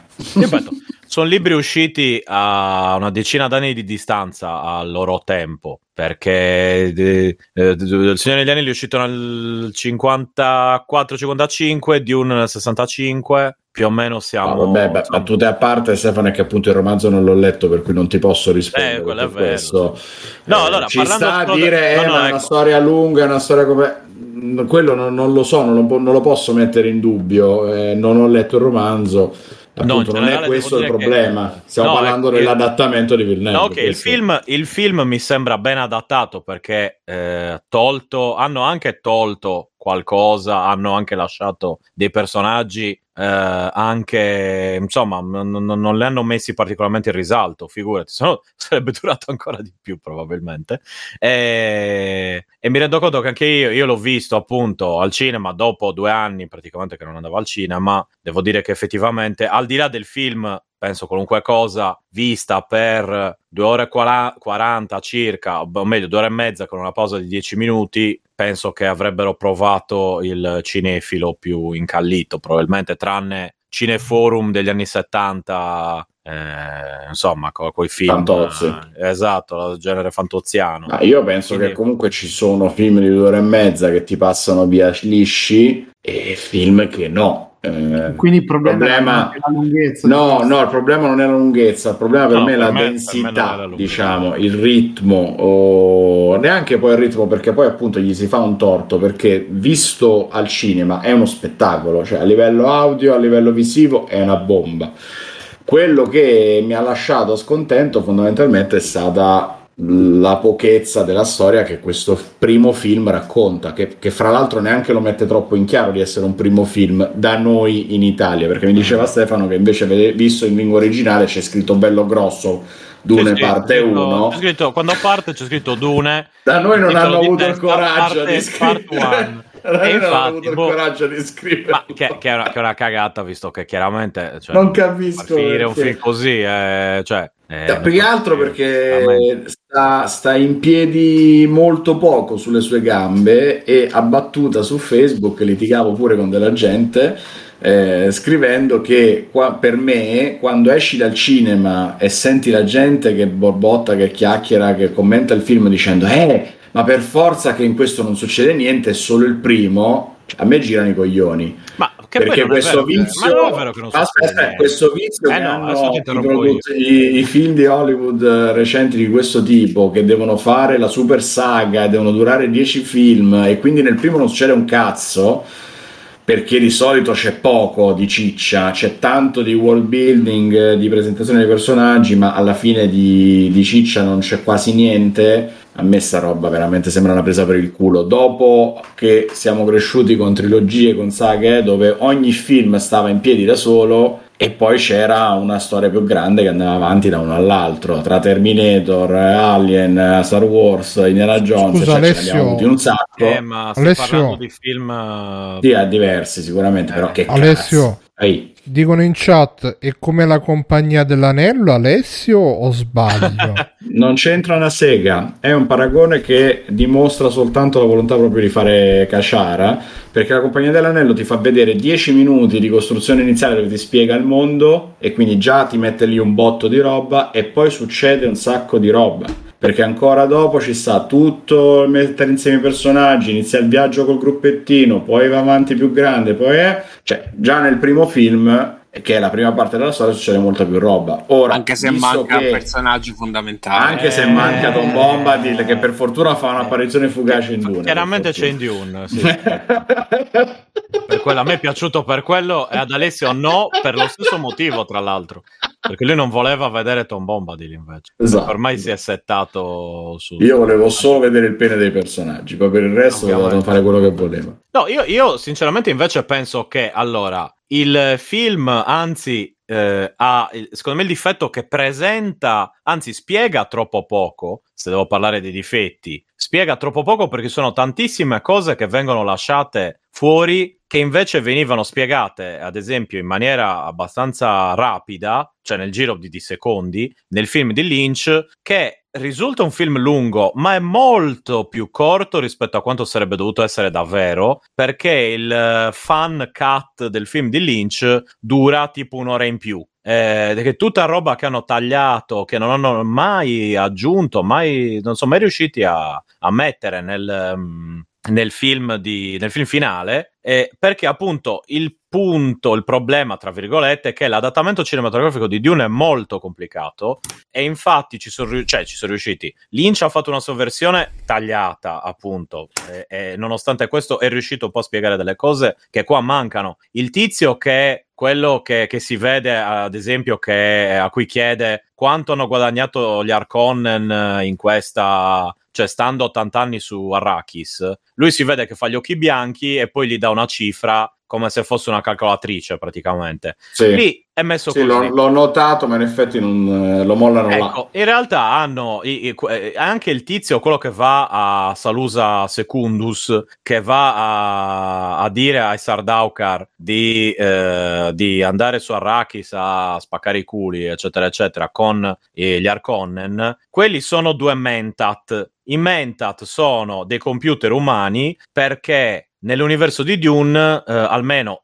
nel primo libro, poi ci sono i prequel, adesso non entro nel dettaglio, fatto sta che c'è stata la cosiddetta jihad butleriana, perché è stata fatta da tale tizio Butler, perché erano arrivati a un grado di tecnologia tale che gli androidi si sono ribellati, stile Terminator 30 anni prima, 20 anni prima, chiaramente, e quindi tutte le macchine senzienti, diciamo, tutti i computer sono, almeno salvo cose estremamente basilari, sono vietati, tranne che in un pianeta, che vabbè. Quindi cosa vengono utilizzati? Vengono utilizzati questi mentat, che sarebbero tipo dei cosiddetti savan, però senza avere ritardi mentali vari ed eventuali. Questa cosa qua nel film, cioè, non è che non viene nominata, proprio... cioè la danno per scontata. Secondo me danno per scontate troppe cose che nel film di Lynch hanno spiegato in pochissimo tempo. Secondo me è che le vogliono lasciare nel mistero, o perché hanno tagliato roba e quindi gli è avanzata e già così è uscito un film lungo, o perché la vogliono lasciare da spiegare nei film successivi. È fatta apposta perché devono uscire i video, infatti già ho cercato video di spiegazione. Sì, Dune è spiegato, spiegazione più analisi con spoiler del nuovo film di Denis Villeneuve. Ma questo è gente che lo fa. Dune è spiegato poi. Uno chi è Paul Atreides. Ma il protagonista, cioè se non hai capito se non sai chi è Atreides è un altro problema, però, perché immagino che siano tutte le analisi sulla discendenza eccetera, perché ecco, veniamo un po' alla ciccia della cosa ed iniziamo a entrare in zona spoiler. Dune guida la visione del film. Dune prese non vedi quella 10 cose da sapere per me. O finisci il film e dici ma che cazzo era sta ragazzina? No, allora c'è da dire in primis, esatto, c'è da dire una cosa, in primis la sceneggiatura non l'ha scritta Villeneuve l'ha solo diretto, quindi c'è anche la recensione di Frusciante, però di quello di Lynch vabbè, quella di Lynch è un'altra. Direi che di quello di Lynch se ne è parlato abbastanza a suo tempo e anche in tempi recenti, ma per me quello che critico è sicuramente quello di aver lasciato fuori tutta una serie di dettagli che avrebbero, al contrario di quello che dice Alessio, cioè la roba che hanno messo è poca alla fine, perché certi personaggi sono trattati in maniera molto laterale. Questo è proprio quello che lamento io, è questo il problema. Tu non dici che c'è troppa carne al fuoco, hai detto che no, è proprio l'opposto, cioè lui mette tutta la costruzione del mondo, si spreca a raccontarti piano piano l'inizio, però quando sembra che sia per iniziare la trama è finito il film. Ma è questo che mi ha lasciato l'amaro in bocca, perché ma c'è in realtà poi menata... non è che minchia, succedono un casino di cose, cioè stai scherzando, prima c'è la cosa degli Atreides che vanno su Arrakis, poi cioè come funziona. Però questo Arrakis è un pianeta periferico dove è tutto deserto e c'è questa spezia, che è questa sostanza che fa volare la gente nella testa, che è tipo droga, no, praticamente, esatto, e serve per pilotare le astronavi, esatto, rende possibile il viaggio nello spazio, quindi esatto, chiaramente questo pianeta è principale, è centrale nell'economia dell'universo. Sì, ma ti dà anche, ti allunga la vita, ti dà preveggenza, ok, c'ha vari effetti, insomma vari effetti. Fondamentalmente il discorso è che questo pianeta è cruciale, quindi quando tutta la storia è ambientata lì, ovviamente. Sì, è ambientata lì perché la famiglia dei nostri amati protagonisti viene spostata lì da questo imperatore che qua non vediamo e che sta facendo le sue macchinazioni politiche, dicendo ok, adesso Harkonnen vi levate dal cazzo, avete gestito questo pianeta fino a mo' per 80 anni, vi siete arricchiti e tutto, via, e adesso ci mettiamo qua questi. Viene fuori, ma penso che non sia nemmeno troppo chiaro fino a che punto, viene fuori che questi, mi sfugge il nome, Atreides, come si chiamano? Gli Atreides, sì, sono gli Atreides, ecco, vengono messi lì da questo duca, Duca Leto. No, aspetta, Duca Leto è il capo, è il padre di Paul, che sì, è il sì, capo degli Atreides. Ma non vengono messi lì dall'imperatore. Vengono messi lì dall'imperatore perché c'ha qualche macchinazione che probabilmente riguarda il fatto che loro stanno diventando potenti, ma se non sbaglio questa cosa l'ho letta dalla sinossi della storia e non viene fuori dal film, la loro famiglia sta diventando sempre più influente, più potente, nonostante siano poi piccoli numericamente tutto quanto rispetto agli altri, ma potrebbero creare fastidi a questo imperatore, e quindi li piazza là per creargli il cul-de-sac perfetto. Dice ok, vi metto là, così quando poi vi attaccheranno gli Harkonnen sarà colpa loro e l'imperatore potrà dire io sono innocente, non l'ho mica voluta io questo sterminio. Sì, sì, beh, va in accordo con fine della trama. Sì, vabbè, ma non è che nel mentre tu dici sì, ok, ma la trama cioè, se vogliamo parlare di trame basilari, questo già raccontare. Vabbè, no, non facciamo però che ogni cosa che dice Alessio, ma c'è pure il Signore degli Anelli. È vero che c'è pure il Signore degli Anelli, però sto parlando, facciamo così, parliamo di trame basilari, parliamo di trame basilari, non mi sembra la prima volta le aquile, così. Il mio problema è tutto qua, che alla fine tutta sta attesa 2 ore e mezza di film, e questo è quello che succede, perché alla fine c'è l'attacco, il tradimento, la fuga, eccetera, e l'unica roba un po' più interessante che ho trovato è tutta la menata del complotto millenario delle tizie.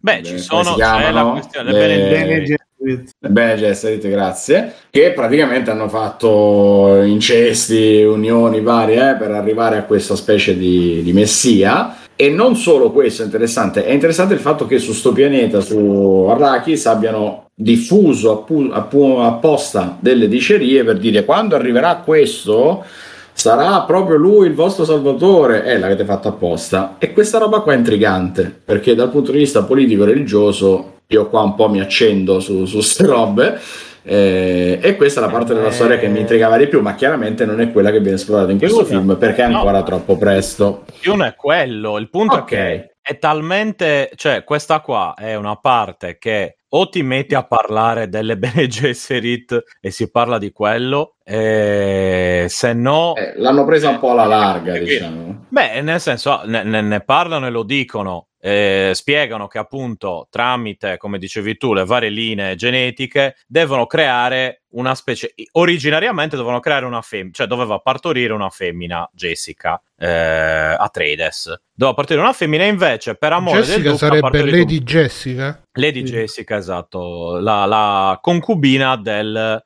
duca Leto Atreides, avrebbe dovuto fare una femmina che sarebbe voluta diventare tipo la Bene Gesserit finale, con poteri di vita e di morte, cioè, insomma, sì, comunque sarebbe dovuto essere il Kwisatz Haderach, ovvero il messia. Ecco, questa cosa che lei ha il controllo sul suo corpo, al punto che ha deciso lei di avere un erede maschio, dal film non passa. Beh, vabbè, no, dice che per aspetta, c'è la battuta dell'artista che dice per il tuo orgoglio hai partorito un maschio, ma io che cazzo ne so che quella controlla i suoi geni.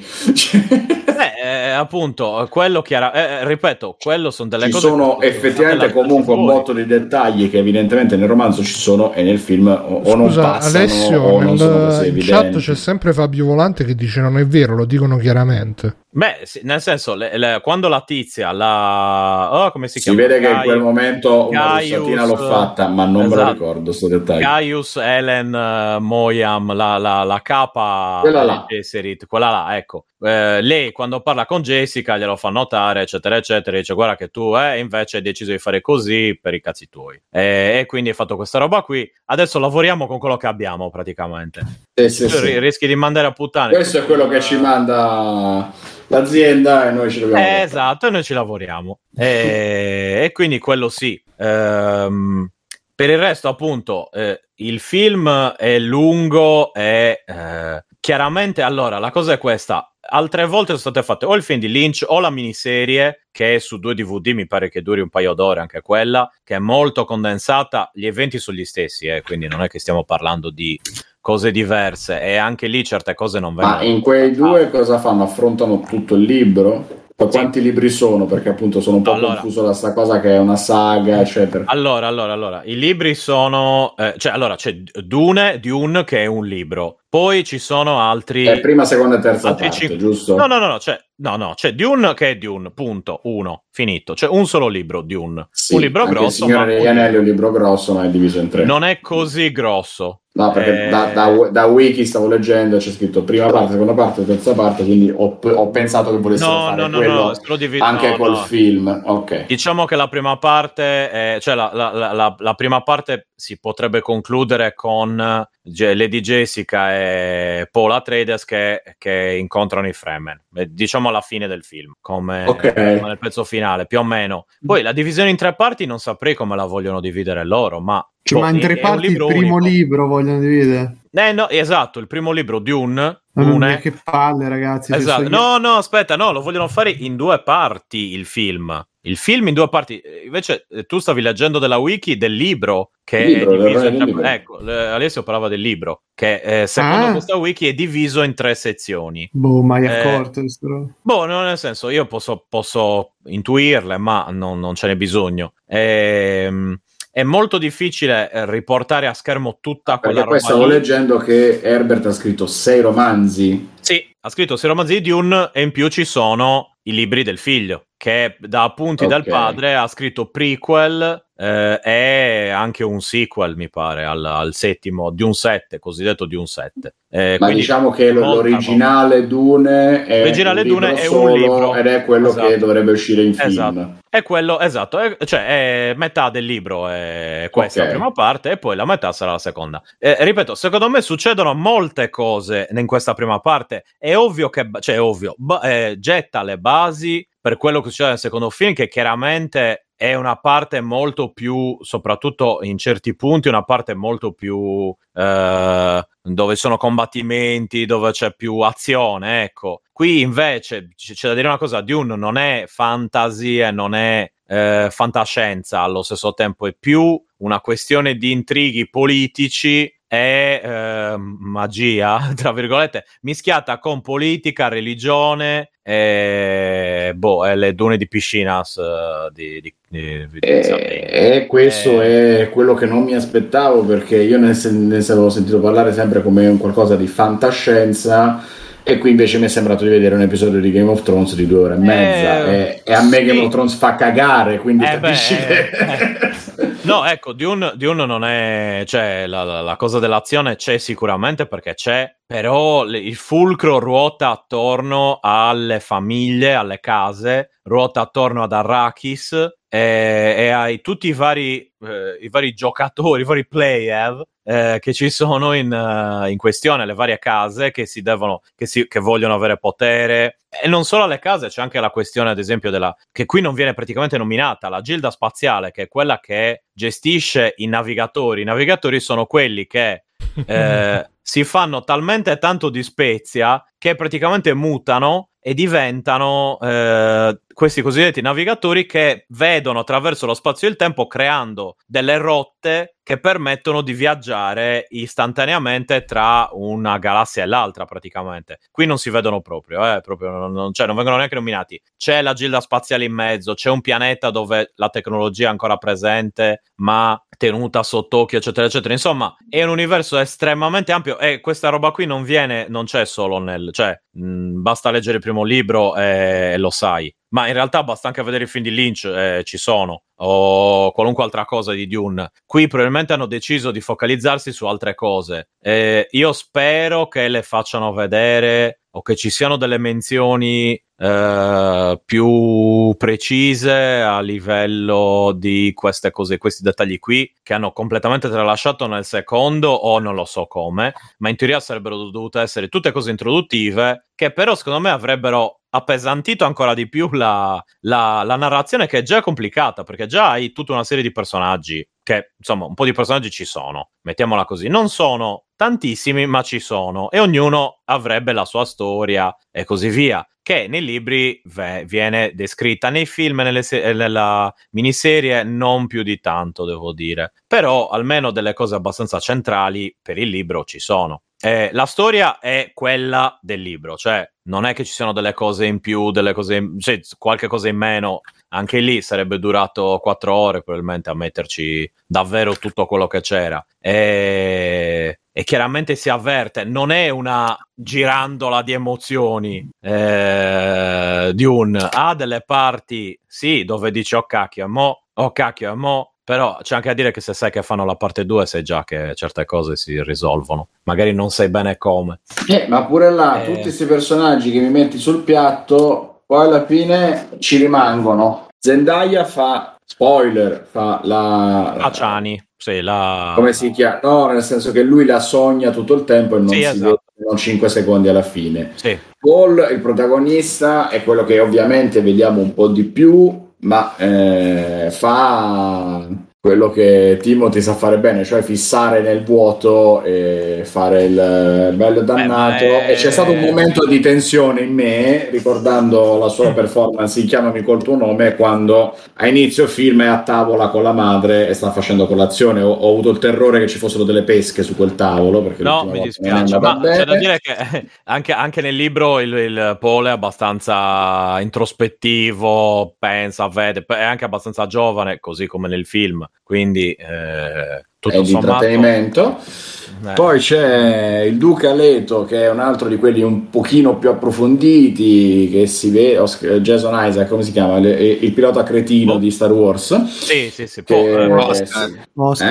Oscar Isaac, che si vede che è quello un attimino più approfondito, perché c'è questa impressione di politico, ma che in realtà è abbastanza un buono. Poi vabbè, succede quello che succede.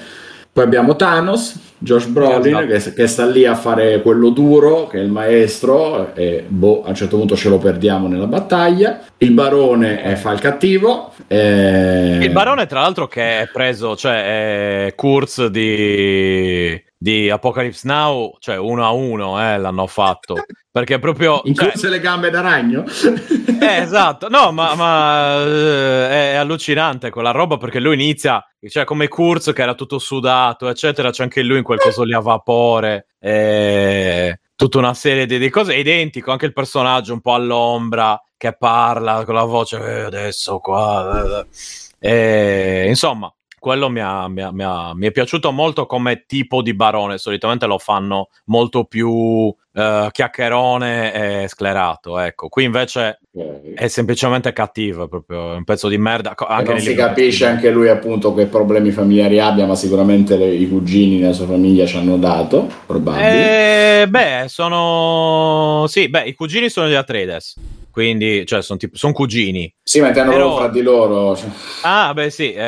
No, beh, allora, aspetta, i suoi 10 problemi fisici. Dico, a giudicare dall'aspetto è qualche cosa familiare. No, non è dalla nascita. Ok. E non si vede neanche nel secondo. È una roba che viene raccontata in un prequel, figurati. Non c'è neanche nel... Mi terrò in dubbio. No, tu sai che non è più in grado di muoversi e quindi utilizza dei cosi antigravitazionali per andare in giro. Praticamente quella è la cosa. Però, ecco, cioè, nel senso, uno può anche star bene così. Cosa gli è successo nella precisione? Star bene così, certo. Ah, vabbè, nel senso, cioè, uno può anche dire, vabbè, sti cazzi, cosa gli è successo prima? Io te lo posso anche dire cosa gli è successo prima. Non c'è nessun problema. Non spoilerà niente. Non spoilerà niente all'elenco dei personaggi e tutto quello che scopriamo su di loro. Jason Momoa, cioè fa il figo della situazione che mena e fine. Grande approfondimento anche lui. Stilgar è quello un filo più interessante. Javier Bardem che fa il capo dei Fremen. È finita là, cioè. Ma allora io continuo a dire che c'è un vuoto gigantesco in per quanto bene, quindi semplicemente, cioè, il personaggio di Duncan Idaho nel libro è praticamente così. E quello di Gurney Halleck è un po' più allegro, diciamo. Il bello è che nei commenti della gente io leggevo il personaggio di Duncan, speriamo che lo rendano bene. Cioè lui entra in mena e fa lo sbroffo. Ok. No, nel senso, Duncan Idaho è, cioè, è quello alla fine, il tizio, suo amico degli Atreides, tizio picchiatore, eccetera eccetera. Sì, c'è da dire che appunto Jason Momoa, avendo l'aspetto di Jason Momoa, lo fa la Jason Momoa, ma il personaggio non è molto diverso da quello. Il barone Harkonnen è così. Beast Raban, che è fatto da Bautista, anche è lui perfetto. È lì per fare la faccia da idiota e vado. Sì, signore. Cioè, fa Bautista. Sì, no, fa Bautista. Il punto è che, ad esempio, l'attore ci sta benissimo per quel ruolo lì. Il punto è che gli hanno dato poco. No, ma gli hanno dato poco spazio. Cioè, hanno dato poco spazio a quel personaggio perché Beast Raban si chiama Beast per un motivo. Cioè, è un soprannome Beast. Lui si chiama Raban e basta. Perché come Paco, esatto. Perché cioè, è peggio dello zio, praticamente. Perché mentre lo zio è un po' più. Ancora parla, dici. Sì, cioè, un po' più. Sai, architetta, prende. Cioè, lui invece è proprio. Cioè, è una persona aggressiva, violenta, pericolosa. Appunto, una bestia. Lo definiscono una bestia. E lì ci tengono a far notare che gli Atreides arrivano. Soprattutto, guarda, ecco, visto il periodo, in questo periodo mi sembra molto attuale Dune, con la questione degli americani in Afghanistan, che appunto hanno le forze di occupazione che non sempre sono positive, negative, eccetera. Cioè il più pulito c'ha la rogna per quanto riguarda loro. Invece in questo caso gli altri ci tengono a far vedere che sono diversi, mentre i Fremen sono abbastanza per i cazzi loro, vogliono starsene per i cazzi loro, ma hanno la maledizione, diciamo, di avere la spezia sul loro pianeta. Che è merda di vermone, non è che si parla di... di incredibile. No, beh, non è spoiler. Cioè, cosa c'è lì nel deserto? Indovina, i vermi. Cos'è? I vermi la producono, eccetera, eccetera. Quindi, insomma, all'inizio, infatti, si parlava anche di terraformare diversamente Arrakis, e come dicono lo so film, appena hanno visto l'utilità della spezia hanno mollato tutto, che si collega al fatto che non possono utilizzare computer o cose così per viaggiare su certi macchinari, eccetera, eccetera. Quindi devono ricorrere a dei ritrovati erboristici, praticamente. Sì, ok, ma la costruzione del mondo è affascinante perché ha questo mix di antico e nuovo, perché c'è la tecnologia mischiata a questa cosa delle case nobiliari, ai combattimenti con le spade invece che le pistole, cioè ha qualcosa anche lì, vedi, anche lì non viene spiegato. Cioè, allora, tu vedi che loro hanno lo scudo, per dire. Questo scudo qui nel libro viene spiegato perché nessuno usa pistole laser, ad esempio, o pistole Cioè c'è, a un certo punto Paul Atreides tira fuori una pistola che è tipo una specie di fionda praticamente, come funzionamento, perché se tu usi il laser, che ci sono, i laser ci sono, perché infatti lo usano per bucare la porta della stazione meteorologica, se li usi sullo scudo, praticamente gli scudi hanno una tecnologia per la quale crei un'esplosione tipo esplosione nucleare in miniatura, quindi se tu ti metti a usare i cosi sugli scudi sono cazzi, perché c'è anche saltare in aria il tizio che ha lo scudo, saltare in aria un chilometro quadrato di area, e quindi nessuno, cioè è vietato usare i laser perché, come dire, ammazzeresti semplicemente tutti. Per quello vengono utilizzate le spade, e anche in una certa maniera c'è quella questione lì della lama lenta, eccetera eccetera. Insomma, quello è sempre un po' abbandonato a se stesso, e la critica che faccio al film è sicuramente questa, ma allo stesso tempo per spiegare queste cose avrebbero dovuto o toglierne delle altre o aggiungere altro tempo. Quindi cosa fai? Fai mezz'ora in più? Fai un'ora in più? È un mondo estremamente ricco per lasciarlo così, cioè per togliere altre cose ulteriormente. È già difficile la trasposizione sullo schermo. Mi dispiace che chi non ha letto i libri, chi non ha visto o anche il libro, per carità, chi non ha visto il film si trovi spaesato, ma lo posso capire, perché effettivamente a me veniva voglia di mettere pausa e spiegare alla gente: allora vedete, perché qui questa roba qui è fatta per questo motivo, cioè quindi quello lo posso capire. Allo stesso tempo, però, l'ennesima volta che il libro e il film sono cose diverse, insomma. Esatto, però per essere una trasposizione del libro è estremamente ben fatta, a differenza di altri di cui non farò il nome perché sono sto parlando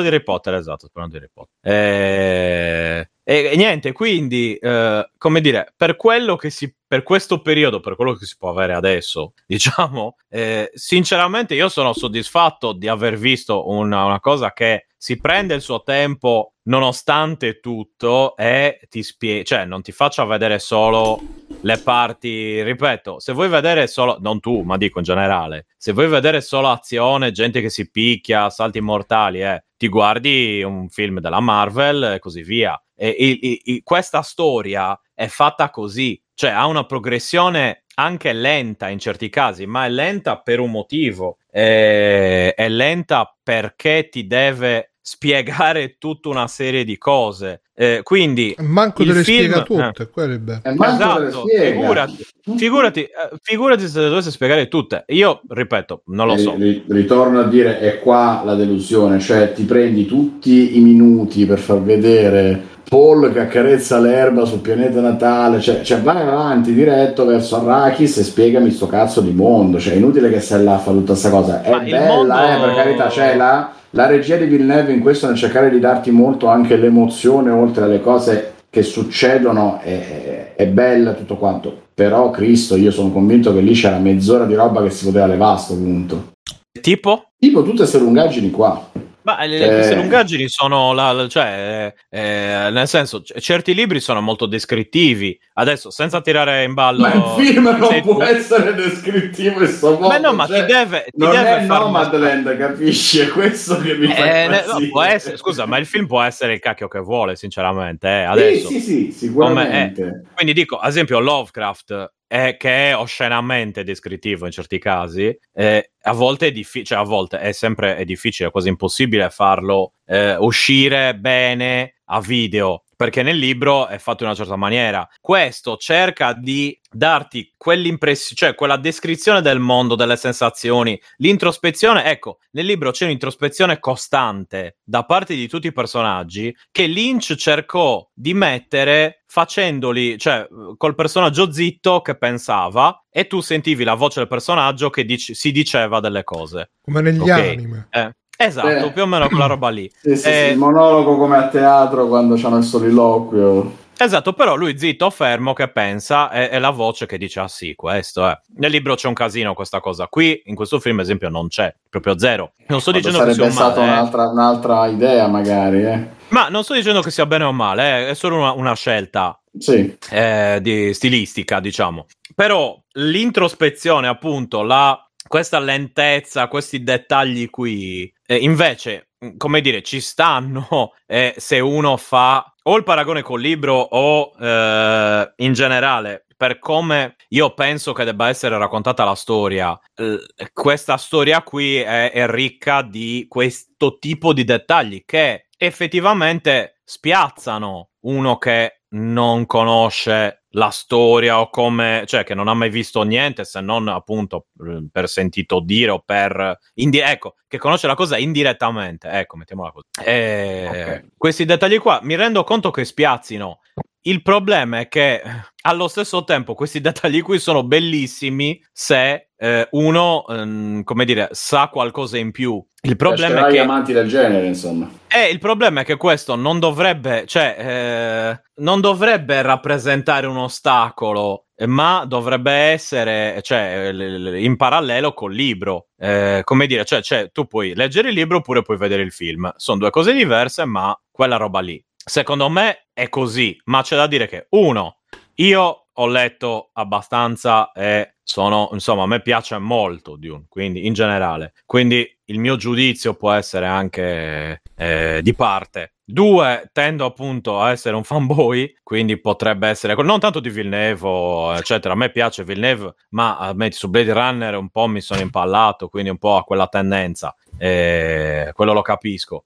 Insomma, è un po' complicata come cosa, perché io non riesco a mettermi chiaramente nei panni di una persona che non ne sa assolutamente niente, perché non è che mi posso dimenticare di quello che so già, purtroppo, se no ne avrei di bella roba da cancellare, di roba che so. Comunque vabbè, diciamo che fondamentalmente al netto delle battute leggere il libro è probabilmente quasi necessario per apprezzarlo ma pieno, nel senso, come spesso succede con questo genere di film. Sì, però questo forse tempo, pure di più, vista la quantità di dettagli che mi dici che mi perdo non avendolo letto. Però allo stesso tempo io non lo trovo, al di là di tutto, adesso provando a mettermi invece nei panni, cosa che mi viene difficile, quindi infatti, appunto, io posso sbagliarmi. Questa cosa ma è cruciale, secondo me non puoi, perché li conosci questi dettagli, ma nel senso, perché io l'ho visto, al di là di tutto ho detto cazzo, ma cioè è un film che comunque al di là di tutto si prende il suo tempo, visivamente è fantastico, ha questo approccio molto diverso rispetto soprattutto a quello che c'è in questo periodo al cinema, eccetera eccetera, dove è tutto molto più diretto, tranne chiaramente, dico, per questo genere di film, diciamo, di fantascienza, dove appunto, cioè, cosa c'è di fantascienza adesso che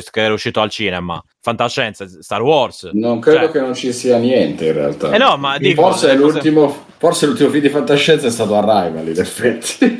Ragazzi, ma mi hanno chiamato e mi hanno detto che c'era bisogno di me, vero? No, non è... Simone, c'è bisogno benissimo di te. Ah, bisogno di te perché sono rotti i coglioni.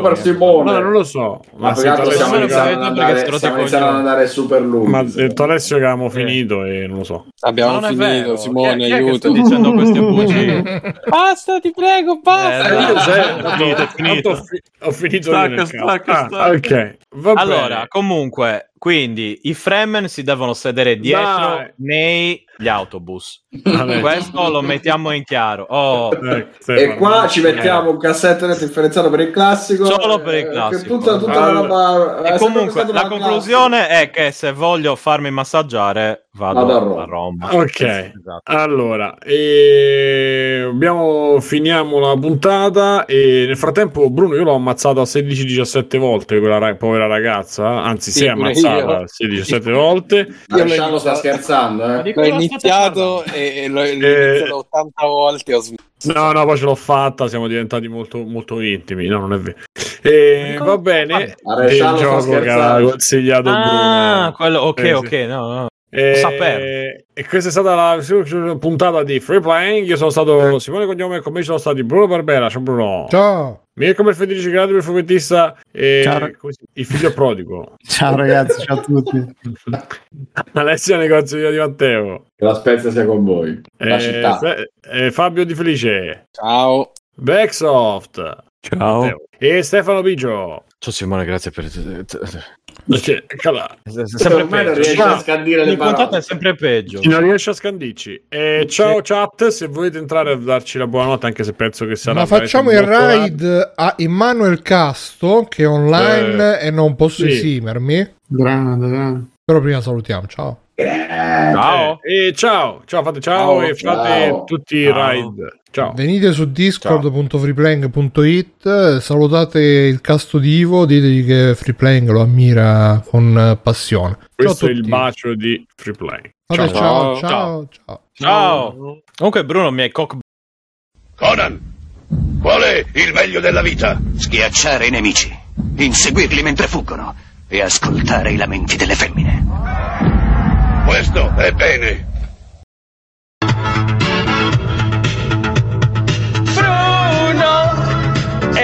Simone stanno discutendo su come eliminare la cattiva Mazzo,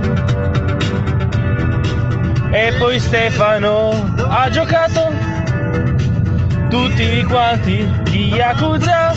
Mirko disegna una nuvola spiti. Alessio si guarda l'ultima serie di Star Wars. E poi Fabio pubblicizza. Ma rimesta nave, Sakura mio, Freeplay.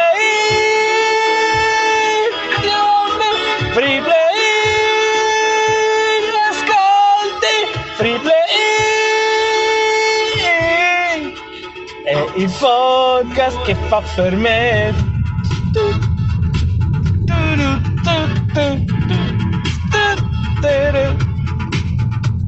Stefano ora gioca a tutti quanti grandi a Simo, non si sa che sta friggendo. Alessio va via, ha un anello da buttare. Poi c'è Bruno che ogni tanto cerca di parlare di videogiochi. Forse non ha capito che fa prima parlare di extra credits. Come puoi non comprare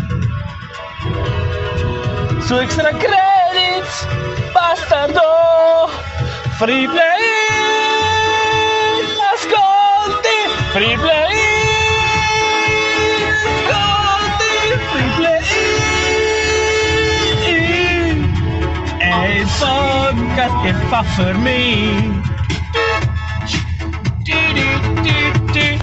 A solo, vai Davide, a solo.